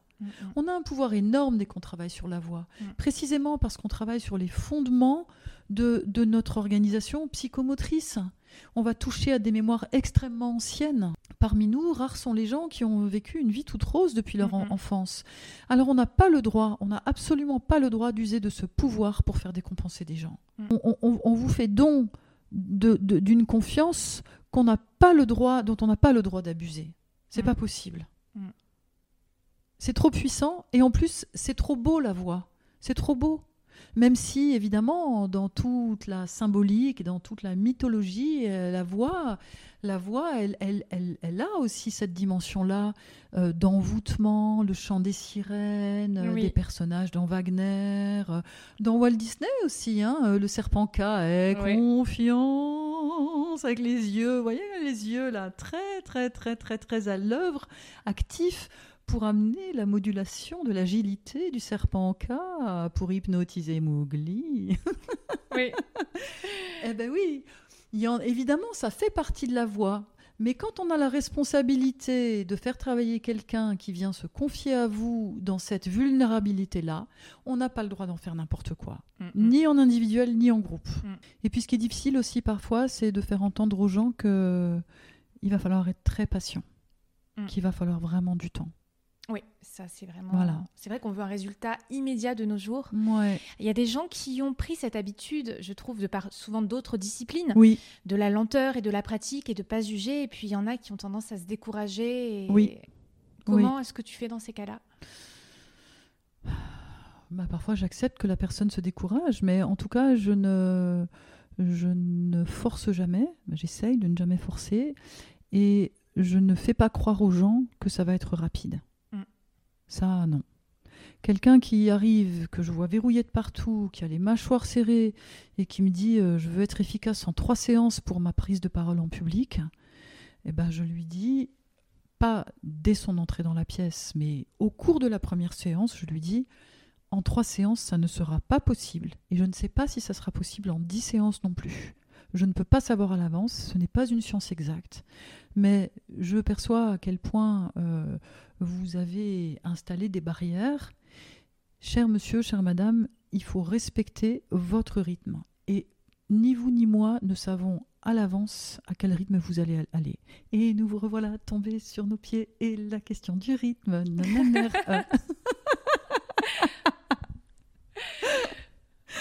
Alors, est-ce que c'est le moment d'en parler? Tout à fait. La prise de parole, le rythme, c'est très lié aussi. Ouais, alors le rythme, pourquoi les gens ont des problèmes de rythme? Ça, c'est un, vrai sujet. Alors on peut encore partir pour euh, trois émissions là-dessus. Hein. Euh, le rythme, c'est avant tout une pulsation intérieure. Notre premier rythme, c'est le rythme cardiaque. Hein. Euh, et puis il y a le rythme respiratoire, dont les gens n'ont souvent pas conscience. Souvent pour les gens, respirer, c'est Et encore plus souvent, pour les gens, respirer, ce n'est qu'inspirer. Mm. Hier encore, avec mes étudiants là à la fac, euh, je, sur ce TD sur la respiration, je leur demandais de me décrire quel mouvement ils percevaient. Eh bien, tous décrivaient un mouvement inspiratoire. Mm. Mais comment ça se fait? Ça se fait que dans la respiration de volume courant, dans laquelle on est euh, euh, quand on n'est pas en train de parler ou en train de faire une action, le seul temps de la respiration qui génère un effort musculaire, c'est le temps de l'inspire, qui ouvre, qui déploie la cage thoracique pour étirer les poumons, pour créer un appel d'air qui s'appelle l'inspire. Mais le temps d'expire dans ce temps de respiration de volume courant, c'est un temps qui est passif sur le plan musculaire, qui n'engage pas d'effort. Ce temps d'expire de volume courant, il est juste lié au relâchement des muscles inspirateurs. Quand ces muscles qui ont déployé la cage thoracique pour faire entrer l'air se relâchent, la cage thoracique, elle se referme et le poumon se vide. Et voilà l'expire. Donc c'est assez logique de n'évoquer dans la respiration que le temps d'inspire qui est le temps de l'effort, en réalité. Mais Au-delà de ça, les gens n'ont souvent pas conscience du rythme respiratoire. Ou alors, quand ils le décrivent, ils décrivent inspire, expire. Mais une respiration, c'est pas que ça. C'est inspire, pause post-inspiratoire, le temps d'inverser la commande pour l'expire, et après l'expire, il y a encore un temps de pause post-expiratoire, d'apnée post-expiratoire, qui est le temps nécessaire pour le corps pour faire le, calcul chimique hein, au niveau des chémorécepteurs qu'on a un peu partout, de dire, OK, c'est bon, tout le gaz carbonique a été rejeté et maintenant il faut de l'oxygène. Allô, cerveau, pourrais-tu activer les muscles qu'il faut pour à nouveau générer l'inspiration qui suit? C'est un rythme fondamental qui est en quatre temps, qui ne sont pas de la même durée, qu'on peut exercer à faire à la même durée. Ça peut être des exercices anti-trac, ça peut être euh, des exercices de yoga. Euh, euh, pourquoi? Parce que tout ça, ça amène toujours pareil, de l'élasticité dans les structures, dans les tissus. Donc les problèmes de rythme qu'on perçoit souvent un problème respiratoire quand on a affaire à des gens qui travaillent la, parole, le, parler ou chanter. Euh, après, elle peut être liée aussi, le problème de rythme, il peut être lié aussi à un, défaut d'exercice physique, à quelque chose qui, pour des raisons parfois inconnues, se sont mal mises en place justement dans le temps du développement psychomoteur. Qu'est-ce qui s'est mal fait dans tout ce temps d'acquisition de la station debout et de la marche, de la mise en marche, dans cette alternance entre la gauche et la droite qui s'organise par rapport à cet axe vertébral? En fait, la marche, c'est, notre, c'est le rythme qu'on utilise le plus souvent dans la vie, dans notre mouvement. Hein. On met un pied devant l'autre, on marche.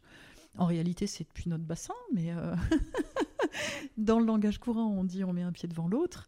Et donc une façon de retravailler cette question du rythme, pour moi, c'est de remettre les gens en mouvement depuis la marche. Mm, mm. Parfois, c'est de la marche sur place, hein. mm. mais juste de travailler cette alternance, un côté, l'autre côté, sans même que ce soit des histoires de gauche-droite, parce que là, tout de suite, on entre dans des histoires de latéralité, mais simplement un pied, l'autre pied, et ce balancement qui se fait entre un côté et l'autre côté, de part et d'autre de l'axe du corps, de retravailler ça par le mouvement, ça recentre ça recentre et ça réaxe quelque chose. Ça recentre précisément parce que ça consolide quelque chose de la région du bassin et de la région du centre du corps, qui est toute la région abdominale, hein, que les gens en pilates, par exemple, travaillent, qu'en anglais on appelle the core, C-O-R-E, toute cette région centrale là, qui est cette zone carrefour entre le haut, le bas, le devant, le derrière, les côtés, et qui doit absolument s'installer pour pouvoir non seulement installer l'axialité, mais aussi installer la tridimensionnalité du corps dans sa conscience et dans son mouvement. Mm, mm. Et le mouvement, c'est quoi? Le mouvement, c'est plein de choses, mais le mouvement le plus abouti de l'être humain, c'est le mouvement en spirale, qu'on voit tellement dans la, dans la sculpture baroque, par, par exemple. Hein. tous ces mm. mouvements complètement spiralés qui passent par le centre du corps, qui connectent de cette façon-là le haut, le bas, le devant, le derrière et les côtés. Donc, le rythme, repartir de ce qui sont nos structures de base, donc les pieds, la colonne, le bassin. De l'importance de la qualité du rapport avec le sol, de l'ancrage bien sûr, mais euh, de l'appui, euh, ces deux termes qu'on utilise euh, très fréquemment dans le langage du corps et dans le travail de la voix, parler ou chanter. Mais encore une fois, ces deux dimensions ne valent que si elles sont un préalable à la question du, et à la capacité surtout euh, corporelle du repousser toute cette dynamique antigravitaire qui va permettre euh, de, bouger, de se mettre en marche, et de se mettre en marche et physiquement et psychiquement, et puis euh, de se caler rythmiquement, puisque c'est le sujet du rythme là qui nous intéresse. Donc le fait de, marcher, c'est une façon d'intégrer la pulse, la pulsation qu'en musique on appelle aussi le tempo. Euh, mais le tempo, c'est quoi? C'est la base du rythme. Le rythme, ensuite, c'est la structuration de ce tempo en des cellules euh, de durée euh, régulière, même si bien sûr la structure rythmique d'un morceau, c'est-à-dire la manière dont ces cellules régulières s'organisent, la structure rythmique d'un morceau peut varier.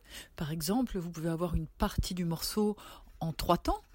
Euh, à un moment, le morceau peut passer en quatre temps ou inversement. Puis il y en a évidemment plein d'autres en 6-8 aussi. Euh. Et comment faire une fois que les personnes commencent à intégrer, à percevoir dans leur corps et intellectuellement aussi la, pulse, cette organisation de base, comment faire ensuite pour faire percevoir et intégrer cette dimension du rythme? Autrement dit, encore une fois, cette, ce découpage en fait du tempo en une répétition de cycles, de cellules, de structures rythmiques.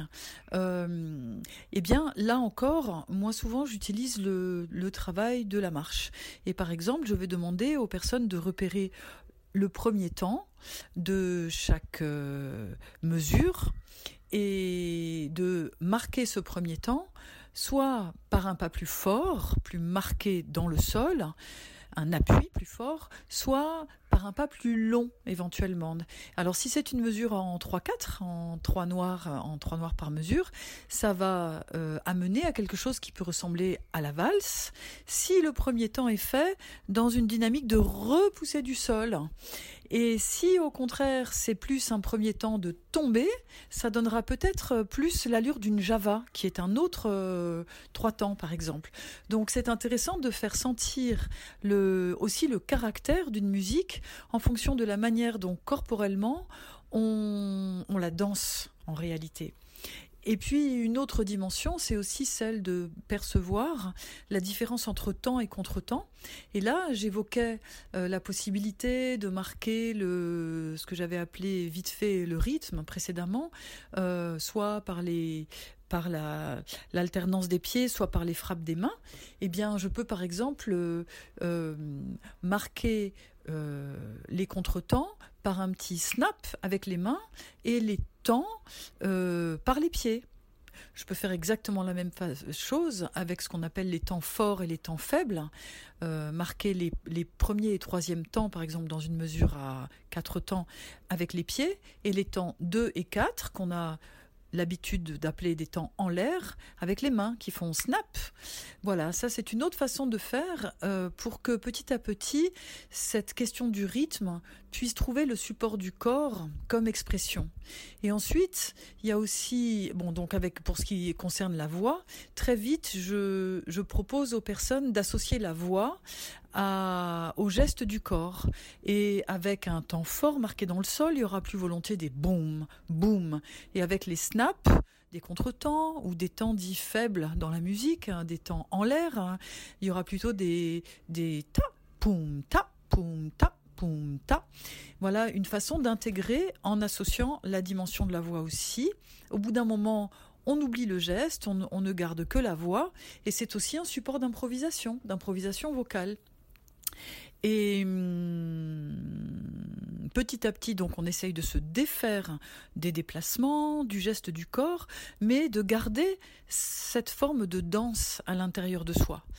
Hum, et puis, c'est là qu'on va voir aussi comment il faut à la fois trouver une régularité dans euh, la façon de marquer le rythme, mais pour ensuite trouver toutes les variations interindividuelles qui font la, signature vocale, comme on dit, et qui font que la musique, la musique qu'on joue avec les instruments, mais aussi bien sûr avec la voix, qui est un instrument parmi d'autres, c'est cela qui fait que la musique est, vivante et est si, si, si tellement différente en fait de la musique euh, faite par l'ordinateur, où cette question de ce léger décalage rythmique euh, par rapport au, au tempo, à la pulsation de base, euh, fait, fait une sorte de qualité organique qui fait que à la fois celui qui fait et l'auditeur est dans cette situation de d'éveil, d'écoute particulière parce que parfois ça ralentit, parfois ça accélère et on est comme ça toujours dans sur le fil en fait.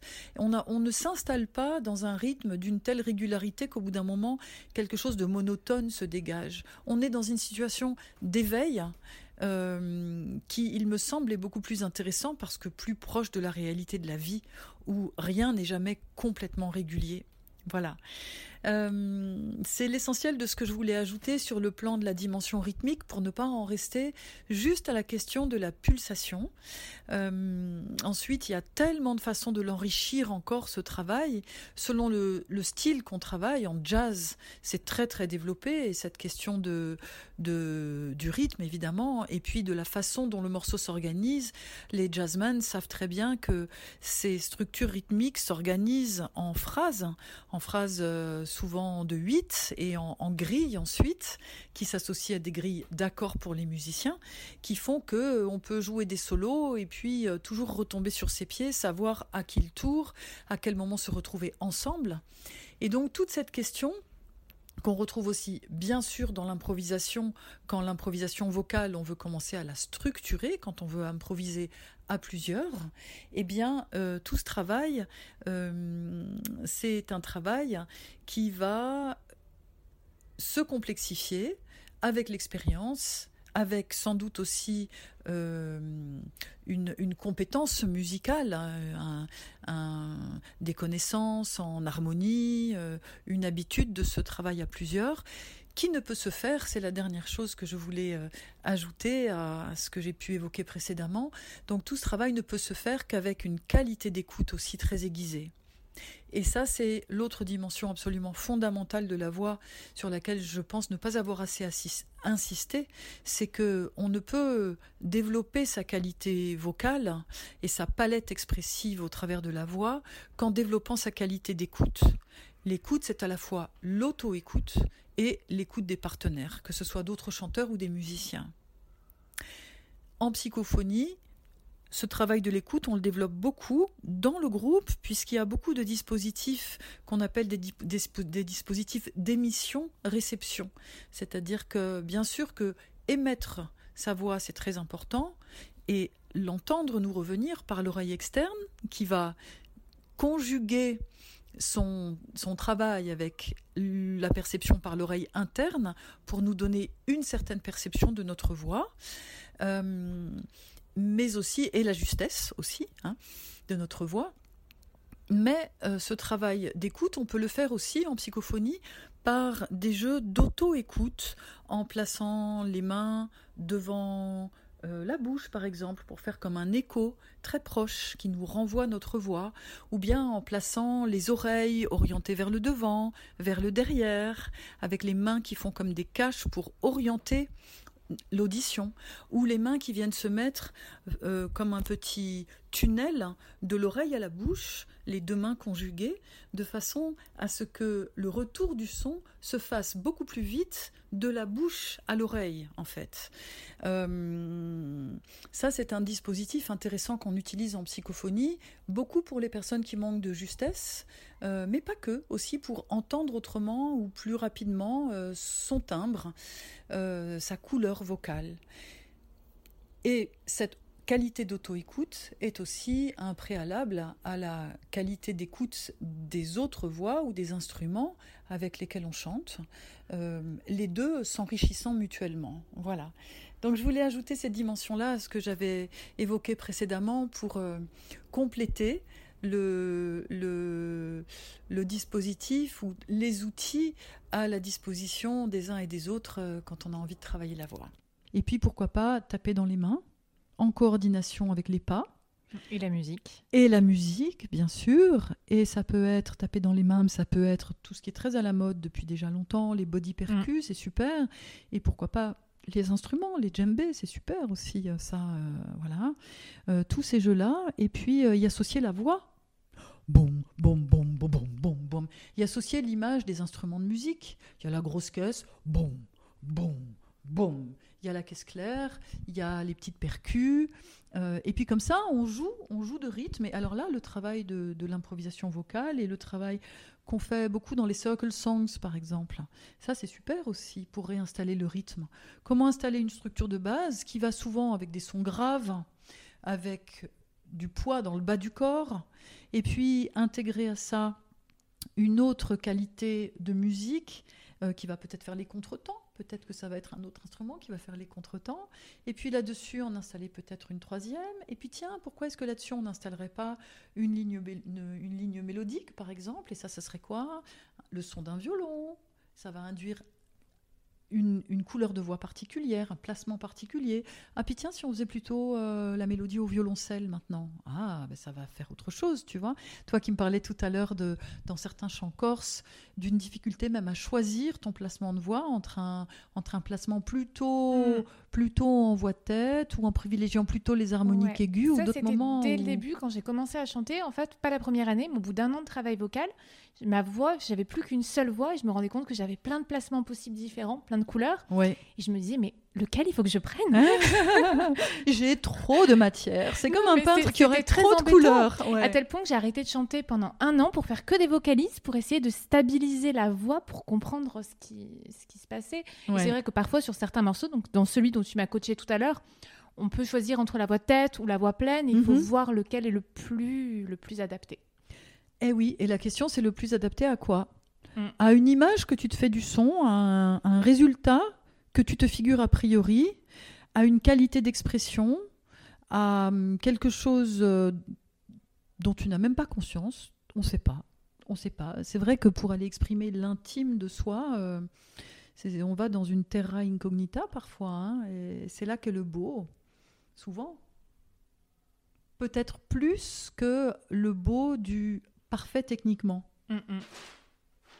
Parfois, le beau, il est fait d'imperfection. Mm, et c'est ça qui est génial, je trouve, dans les, dans les styles de chant qui sont pas le chant lyrique ou les, chants trop codifiés. Moi, c'est ça que j'adore dans l'impro aussi c'est qu'on peut s'essayer à plein, plein, plein de matières, de la même façon qu'un peintre, il va pouvoir euh, jouer non seulement des couleurs, mais de l'huile, euh, de l'aquarelle, du pinceau, de la brosse à dents, de, je sais pas, un chiffon pour pousser la peinture ou au contraire pour effacer ou étaler, ou les doigts, ou tout ça, c'est une matière extraordinaire. On a un outil qui est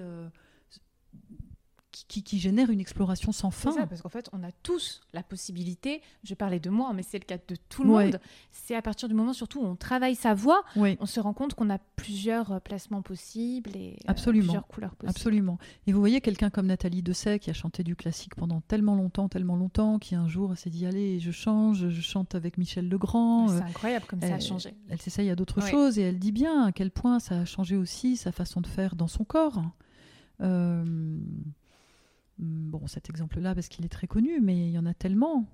Après, est-ce qu'une carrière lyrique euh, autorise à d'autres façons de faire? Je ne sais pas. Pas tout à fait, hein, puisqu'on cherche au contraire à égaliser le timbre. C'est ça. C'est ça, C'est ça. Moi, je me rappelle au stage avec, euh, avec Blandine Calais-Germain, euh, sur, de, au cycle d'anatomie pour la voix qu'elle propose.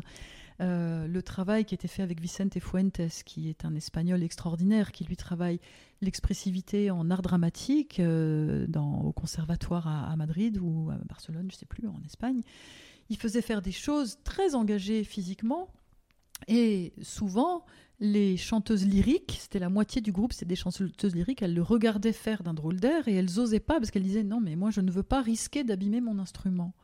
En réalité, il y en a qui s'y essayaient et qui se rendaient compte qu'il était extrêmement agile, extrêmement précis, y compris dans ses consignes, et que c'était tout à fait possible d'essayer.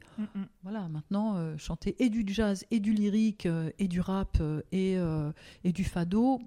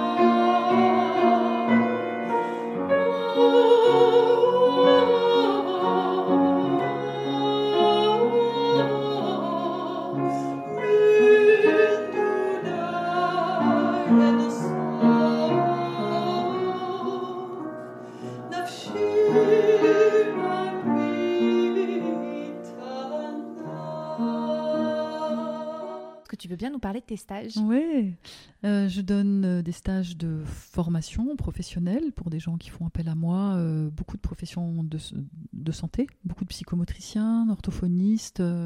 souvent, ce sont des hôpitaux qui me demandent et j'aime beaucoup quand les, quand les groupes sont mixtes, que j'ai en même temps des psychologues, des auxiliaires des, des, aides-soignants, euh, des pédopsychiatres, des psychomotes, des orthophonistes, des ergothérapeutes, parce que c'est une richesse extraordinaire. Euh, et pourquoi ils font appel à moi? Parce que toutes ces professions, on, parle, on chante souvent avec nos patients. Et c'est intéressant de voir le lien avec le corps. Et donc la voix, là, typiquement, euh, la voix est, est une médiation, est un outil de travail. C'est pas une finalité en soi. Jamais, je dirais, à la fin de l'année, on fait un concert c'est pas le but. Euh, donc ça, c'est une part de mon activité de stage. Et puis, je donne des stages euh, euh, à mon cabinet, des stages, certains week-ends, certains, voilà, d'une demi-journée, parfois des cycles sur plusieurs week-ends, ça dépend, avec des thèmes divers, l'improvisation vocale ou des, stages plus axés sur le travail de la psychophonie. Et je donne des stages, j'aime bien, je développe ça en ce moment en co-animation avec d'autres personnes, précisément parce que je trouve que ça gagne en, richesse que de pouvoir croiser les approches et de voir les endroits où elles se rejoignent. Donc euh, là, pendant les vacances de la Toussaint, pendant la deuxième semaine des, la première semaine des vacances euh, de la Toussaint, je vais donner un stage avec euh, Geneviève Grenier-Gaillard, dont le nom de peintre est Madia. Et donc le stage va s'intituler Improvisation vocale et peinture, par exemple. Et on va conjuguer nos approches pour proposer et des temps de travail vocal, et des temps de travail de peinture, et des temps où on fera les deux en même temps, où l'un sera le support à l'expression de l'autre. Ça, c'est un stage que je vais donner. Il y en a un autre qui est programmé à la Toussaint euh, avec euh, Nicolas Kern, qui est le chef de chœur de l'ensemble vocal des Parisiennes harmonistes, dont je fais partie. C'est un ensemble vocal euh, a cappella. Nous sommes 18 chanteurs amateur de haut niveau, voilà, ça s'appelle comme ça, parce qu'on a tous un autre métier à côté.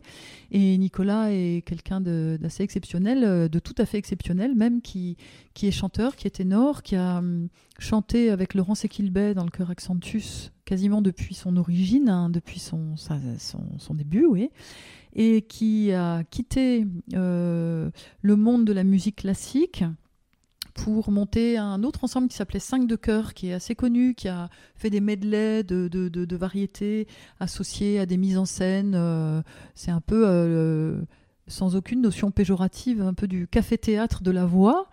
Euh, et puis là, il a monté cet ensemble des Parisiennes harmonistes, qui existe depuis quelques années, où chaque concert a un thème différent. qui montre à quel point il est éclectique dans ses goûts et, euh, compétent aussi dans, son, dans, dans sa place, parce qu'il écrit les arrangements quand ils ne sont pas déjà écrits, et il nous dirige, et parfois il chante aussi, parce que les ténors sont durs à recruter. Oui, je crois que dans tous les chœurs, il, oui, ça manque de ténors. C'est ça. Donc je, je vais co-animer un, un, stage avec Nicolas. Moi, je m'occuperai de la partie justement euh, euh, corps, impro vocal, spontanéité, geste vocal, et puis un petit peu de polyphonie, un petit peu de chant du monde aussi, pour qu'à certains moments, on se retrouve quand même aussi dans un langage commun. Et lui euh, proposera un travail de, de, technique vocale et d'interprétation individuelle l'après-midi. Voilà, donc ça va être un beau stage aussi. Et puis on a plein d'autres euh, qui sont... Euh, dont j'ai envie avec une amie Geneviève Ponton qui est psychomotricienne à Pau qui, avec qui j'envisage aussi de faire un travail. Euh. Tu fais des stages en montagne aussi Je fais des stages en montagne euh, avec euh, Bernard Gorgeon, qui est guide de haute montagne et qui a fait aussi la formation d'animateur en psychophonie il y a longtemps, qui chante, qui chante beaucoup de chants corse d'ailleurs. Hein, c'est un peu sa deuxième patrie, la Corse. Et ça fait, je crois, huit ans cette année qu'on a, cette année encore donné un stage randonnée et chant, qu'il a nommé Chante Chemine on randonne le matin, on chante l'après-midi et dans cette semaine de stage, il y a aussi une demi-journée d'escalade. Pourquoi? Parce qu'avec la marche, avec l'escalade, on retravaille cette question des appuis, cette question de l'érection du rachis et plus globalement du redressement en contre-pesanteur et qui prépare extrêmement bien le travail vocal qu'on fera l'après-midi. Mm, mm. Mm. Ah, c'est passionnant. Voilà. Tout ça. Et on profite de la marche avec tout ce que ça amène sur le plan respiratoire, sur le plan aussi de d'être entre soi et soi. Parce que je pense qu'une des dimensions intéressantes du chant aussi, c'est de se reconnecter à soi. On est très éparpillé dans notre monde actuel. Et ce temps du chant, par le jeu de la respiration, mais aussi simplement de l'expression et de l'expression de l'intime de soi, ça nous ramène à, à, à ce qui est fondamental pour nous-mêmes. On fait avec les fondamentaux du, du, corps et ça nous ramène au fondamental de notre euh, expression et de peut-être ce dont on a envie pour nous, pour notre vie. Mm. Voilà. Euh, j'en oublie, mais c'est déjà pas mal. en tout cas, je mettrai ton site internet. C'est gentil. Tes stages à jour. Tu publies aussi sur euh, ton Facebook oui. les stages que tu fais. Et puis, les personnes peuvent aussi venir à ton cabinet. oui, bien sûr. Mon, mon site s'appelle La Voix au corps voix VOIX, puisque j'ai cette double casquette de donner la voix au corps, de faire un travail corporel, mais aussi euh, la voix chevillée au corps. Donc le travail de la voix par le travail de l'instrument corps. Euh, les gens peuvent venir travailler sur la voix parlée et la qualité de la prise de parole en public. Je ne travaille pas sur le contenu comme peuvent faire certains. Euh, c'est pas ma compétence. je ne connais pas le monde. C'est ça. Euh, je suis pas du monde de l'entreprise. Je vais pas, pas travailler sur le contenu du mm. discours. En revanche, je vais travailler sur l'aisance posturale, gestuelle, la qualité de la voix euh, la façon de s'adresser, c'est par un geste, mais c'est aussi par un regard, c'est aussi par un volume sonore, c'est aussi par une attitude sur scène, statique ou en déplacement, avec ou sans micro. Voilà, toutes ces questions se travaillent. Euh, ça peut être aussi, bien sûr, des comédiens qui ont besoin de, travailler une audition. Et là, euh, ça, peut soit passer par un travail technique sur le geste et sur la voix, mais ça peut être aussi euh, un travail, euh, un travail directement sur l'expressivité. Mm, mm. Voilà, parce qu'ils en sont là. Et l'expressivité, ça va passer par un travail peut-être plus sensoriel, mais ça va aussi peut-être passer plus par le travail de la diction. Quelle est, la, quelle est la part de travail des lèvres? Quelle est la part de travail de la langue? Quelle est la part de travail de la mâchoire, de la souplesse de l'articulation temporomandibulaire? Voilà. Et puis souvent, la part expressive, elle, elle, elle se conjugue avec le travail technique, en fait. Mm. Voilà. Euh, ça peut être euh, des gens qui chantent dans des chœurs, qui veulent un travail euh, particulier et de la voix. et souvent, les gens, ils viennent, ils font un temps de travail avec moi, puis après, ils vont changer de professeur. Et je, c'est bien. Mm. Il y a des choses qui nous correspondent à un moment et puis après il faut aller voir ailleurs. Je crois que personne ne peut prétendre détenir euh, la science absolue en fait. Voilà, on a tous besoin d'aller d'aller se nourrir ici et là au gré de des moments de notre vie et de nos besoins. C'est comme ça, c'est comme ça. Il faut accueillir et laisser partir aussi. Ça fait partie du, du boulot, voilà. Oui. Et pour les gens qui ne sont pas sur Paris, est-ce que tu fais des consultations en visio? Alors, euh, je l'ai fait un peu pendant le confinement. C'est un peu compliqué avec la voix quand même, parce qu'il y a ce temps de, ce temps de latence là entre, mm. euh, entre, par exemple, si je joue une vocalise au piano, et souvent les gens, surtout quand ils sont débutants, ils ont besoin de ce soutien euh, en direct. Quand les gens sont plus avancés, c'est plus facile parce qu'ils ils gardent la mémoire et ils arrivent à faire après. Euh, donc je, ferai une réponse euh, qui est ni oui ni non, qui est euh, à voir en fonction de la demande de la, et de la personne. Mm, mm. Donc les personnes n'hésitent pas à te contacter et à voir avec toi directement. Oui, voilà, voilà. Je crois que c'est le mieux. Donc ce serait peut-être une invitation que je pourrais faire en forme de conclusion pour les uns et les autres. donnez, donnez voix à votre voix. Voilà avec l'usage du corps, évidemment, vous l'avez bien compris. Euh, mais euh, ouais, ouais, oser, oser. C'est un, tel, euh, un tel une telle source d'épanouissement. Pour terminer ce podcast, Sophie, qui aimerais-tu écouter? Ah, en ce moment, j'écoute beaucoup Vakia Stavrou qui est une chypriote dont j'adore la voix, dont j'adore la musicalité. Elle s'accompagne à la guitare. Elle a aussi un, guitariste pour l'accompagner, et puis parfois des, des, des, ensembles un petit peu plus, un petit peu plus denses. J'adore. Elle chante en grec, elle chante en portugais, elle chante en anglais, elle chante parfois en français. Un timbre, une intériorité extraordinaire et une très belle technique vocale. C'est très très beau morceau que je connaissais pas. Tu m'en as parlé, donc je suis allée écouter et j'ai adoré. Ah, j'adore. Il y a une autre chanteuse que j'aime beaucoup, qu'on connaît un petit peu, euh, qui est d'origine tunisienne, qui s'appelle Dorsaf Hamdani, qui a en particulier euh, édité un disque de chansons de Barbara et de chansons de Feyrouz. D'accord. Ouais, il y a les deux. Et c'est magnifique. Et elle a parmi ses musiciens des musiciens qui sont du Moyen-Orient, donc d'Arbouka et puis toute cette technique-là, et elle a pris pour les arrangements et à l'accordéon Daniel Mille, qui est un accordéoniste euh, on ne peut plus français et réputé euh, dans le monde des accordéonistes en France. Et ça fait une, une, rencontre des cultures, comme on aime à dire, et à promouvoir, qui est très très belle. Elle aussi, elle a une voix extraordinaire. Et puis elle est très très généreuse. Euh, qui y aurait d'autres Qui est-ce que j'aimerais écouter? Bah, j'aimerais écouter Brel, Barbara, Nougaro. Ah, euh... pas ce pouvoir-là encore de voilà. discuter avec les morts. Non. Euh, qui d'autre? Euh, J'aime bien Anne Silla qui a qui a chanté euh, et parlé. Euh, là, j'avoue que tu me prends un peu de cours. tu m'en as donné euh, quelques-uns. Je pense que ça ira si les contacterais. Ah si, je sais, il y a une femme que j'adore qui parfois donne des stages en France l'été. C'est une Italienne qui s'appelle Lucilla Galeazzi. Elle chante parfois avec l'ensemble L'Arpeggiata de Christina Plouard, que j'aime beaucoup.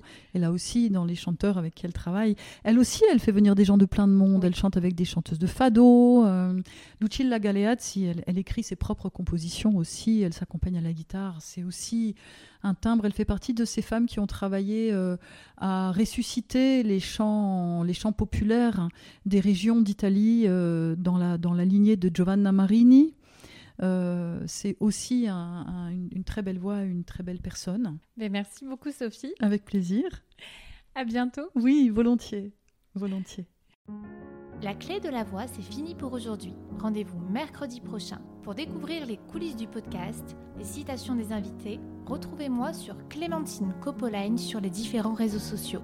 Comme toujours, les notes de l'épisode sont en description ainsi que des exercices gratuits à télécharger le lien est en barre d'infos ou sur la clé de la voix.com slash 3 super exercices pour apprendre à maîtriser sa voix. Merci d'avoir écouté la clé de la voix. Je vous souhaite une belle pratique vocale.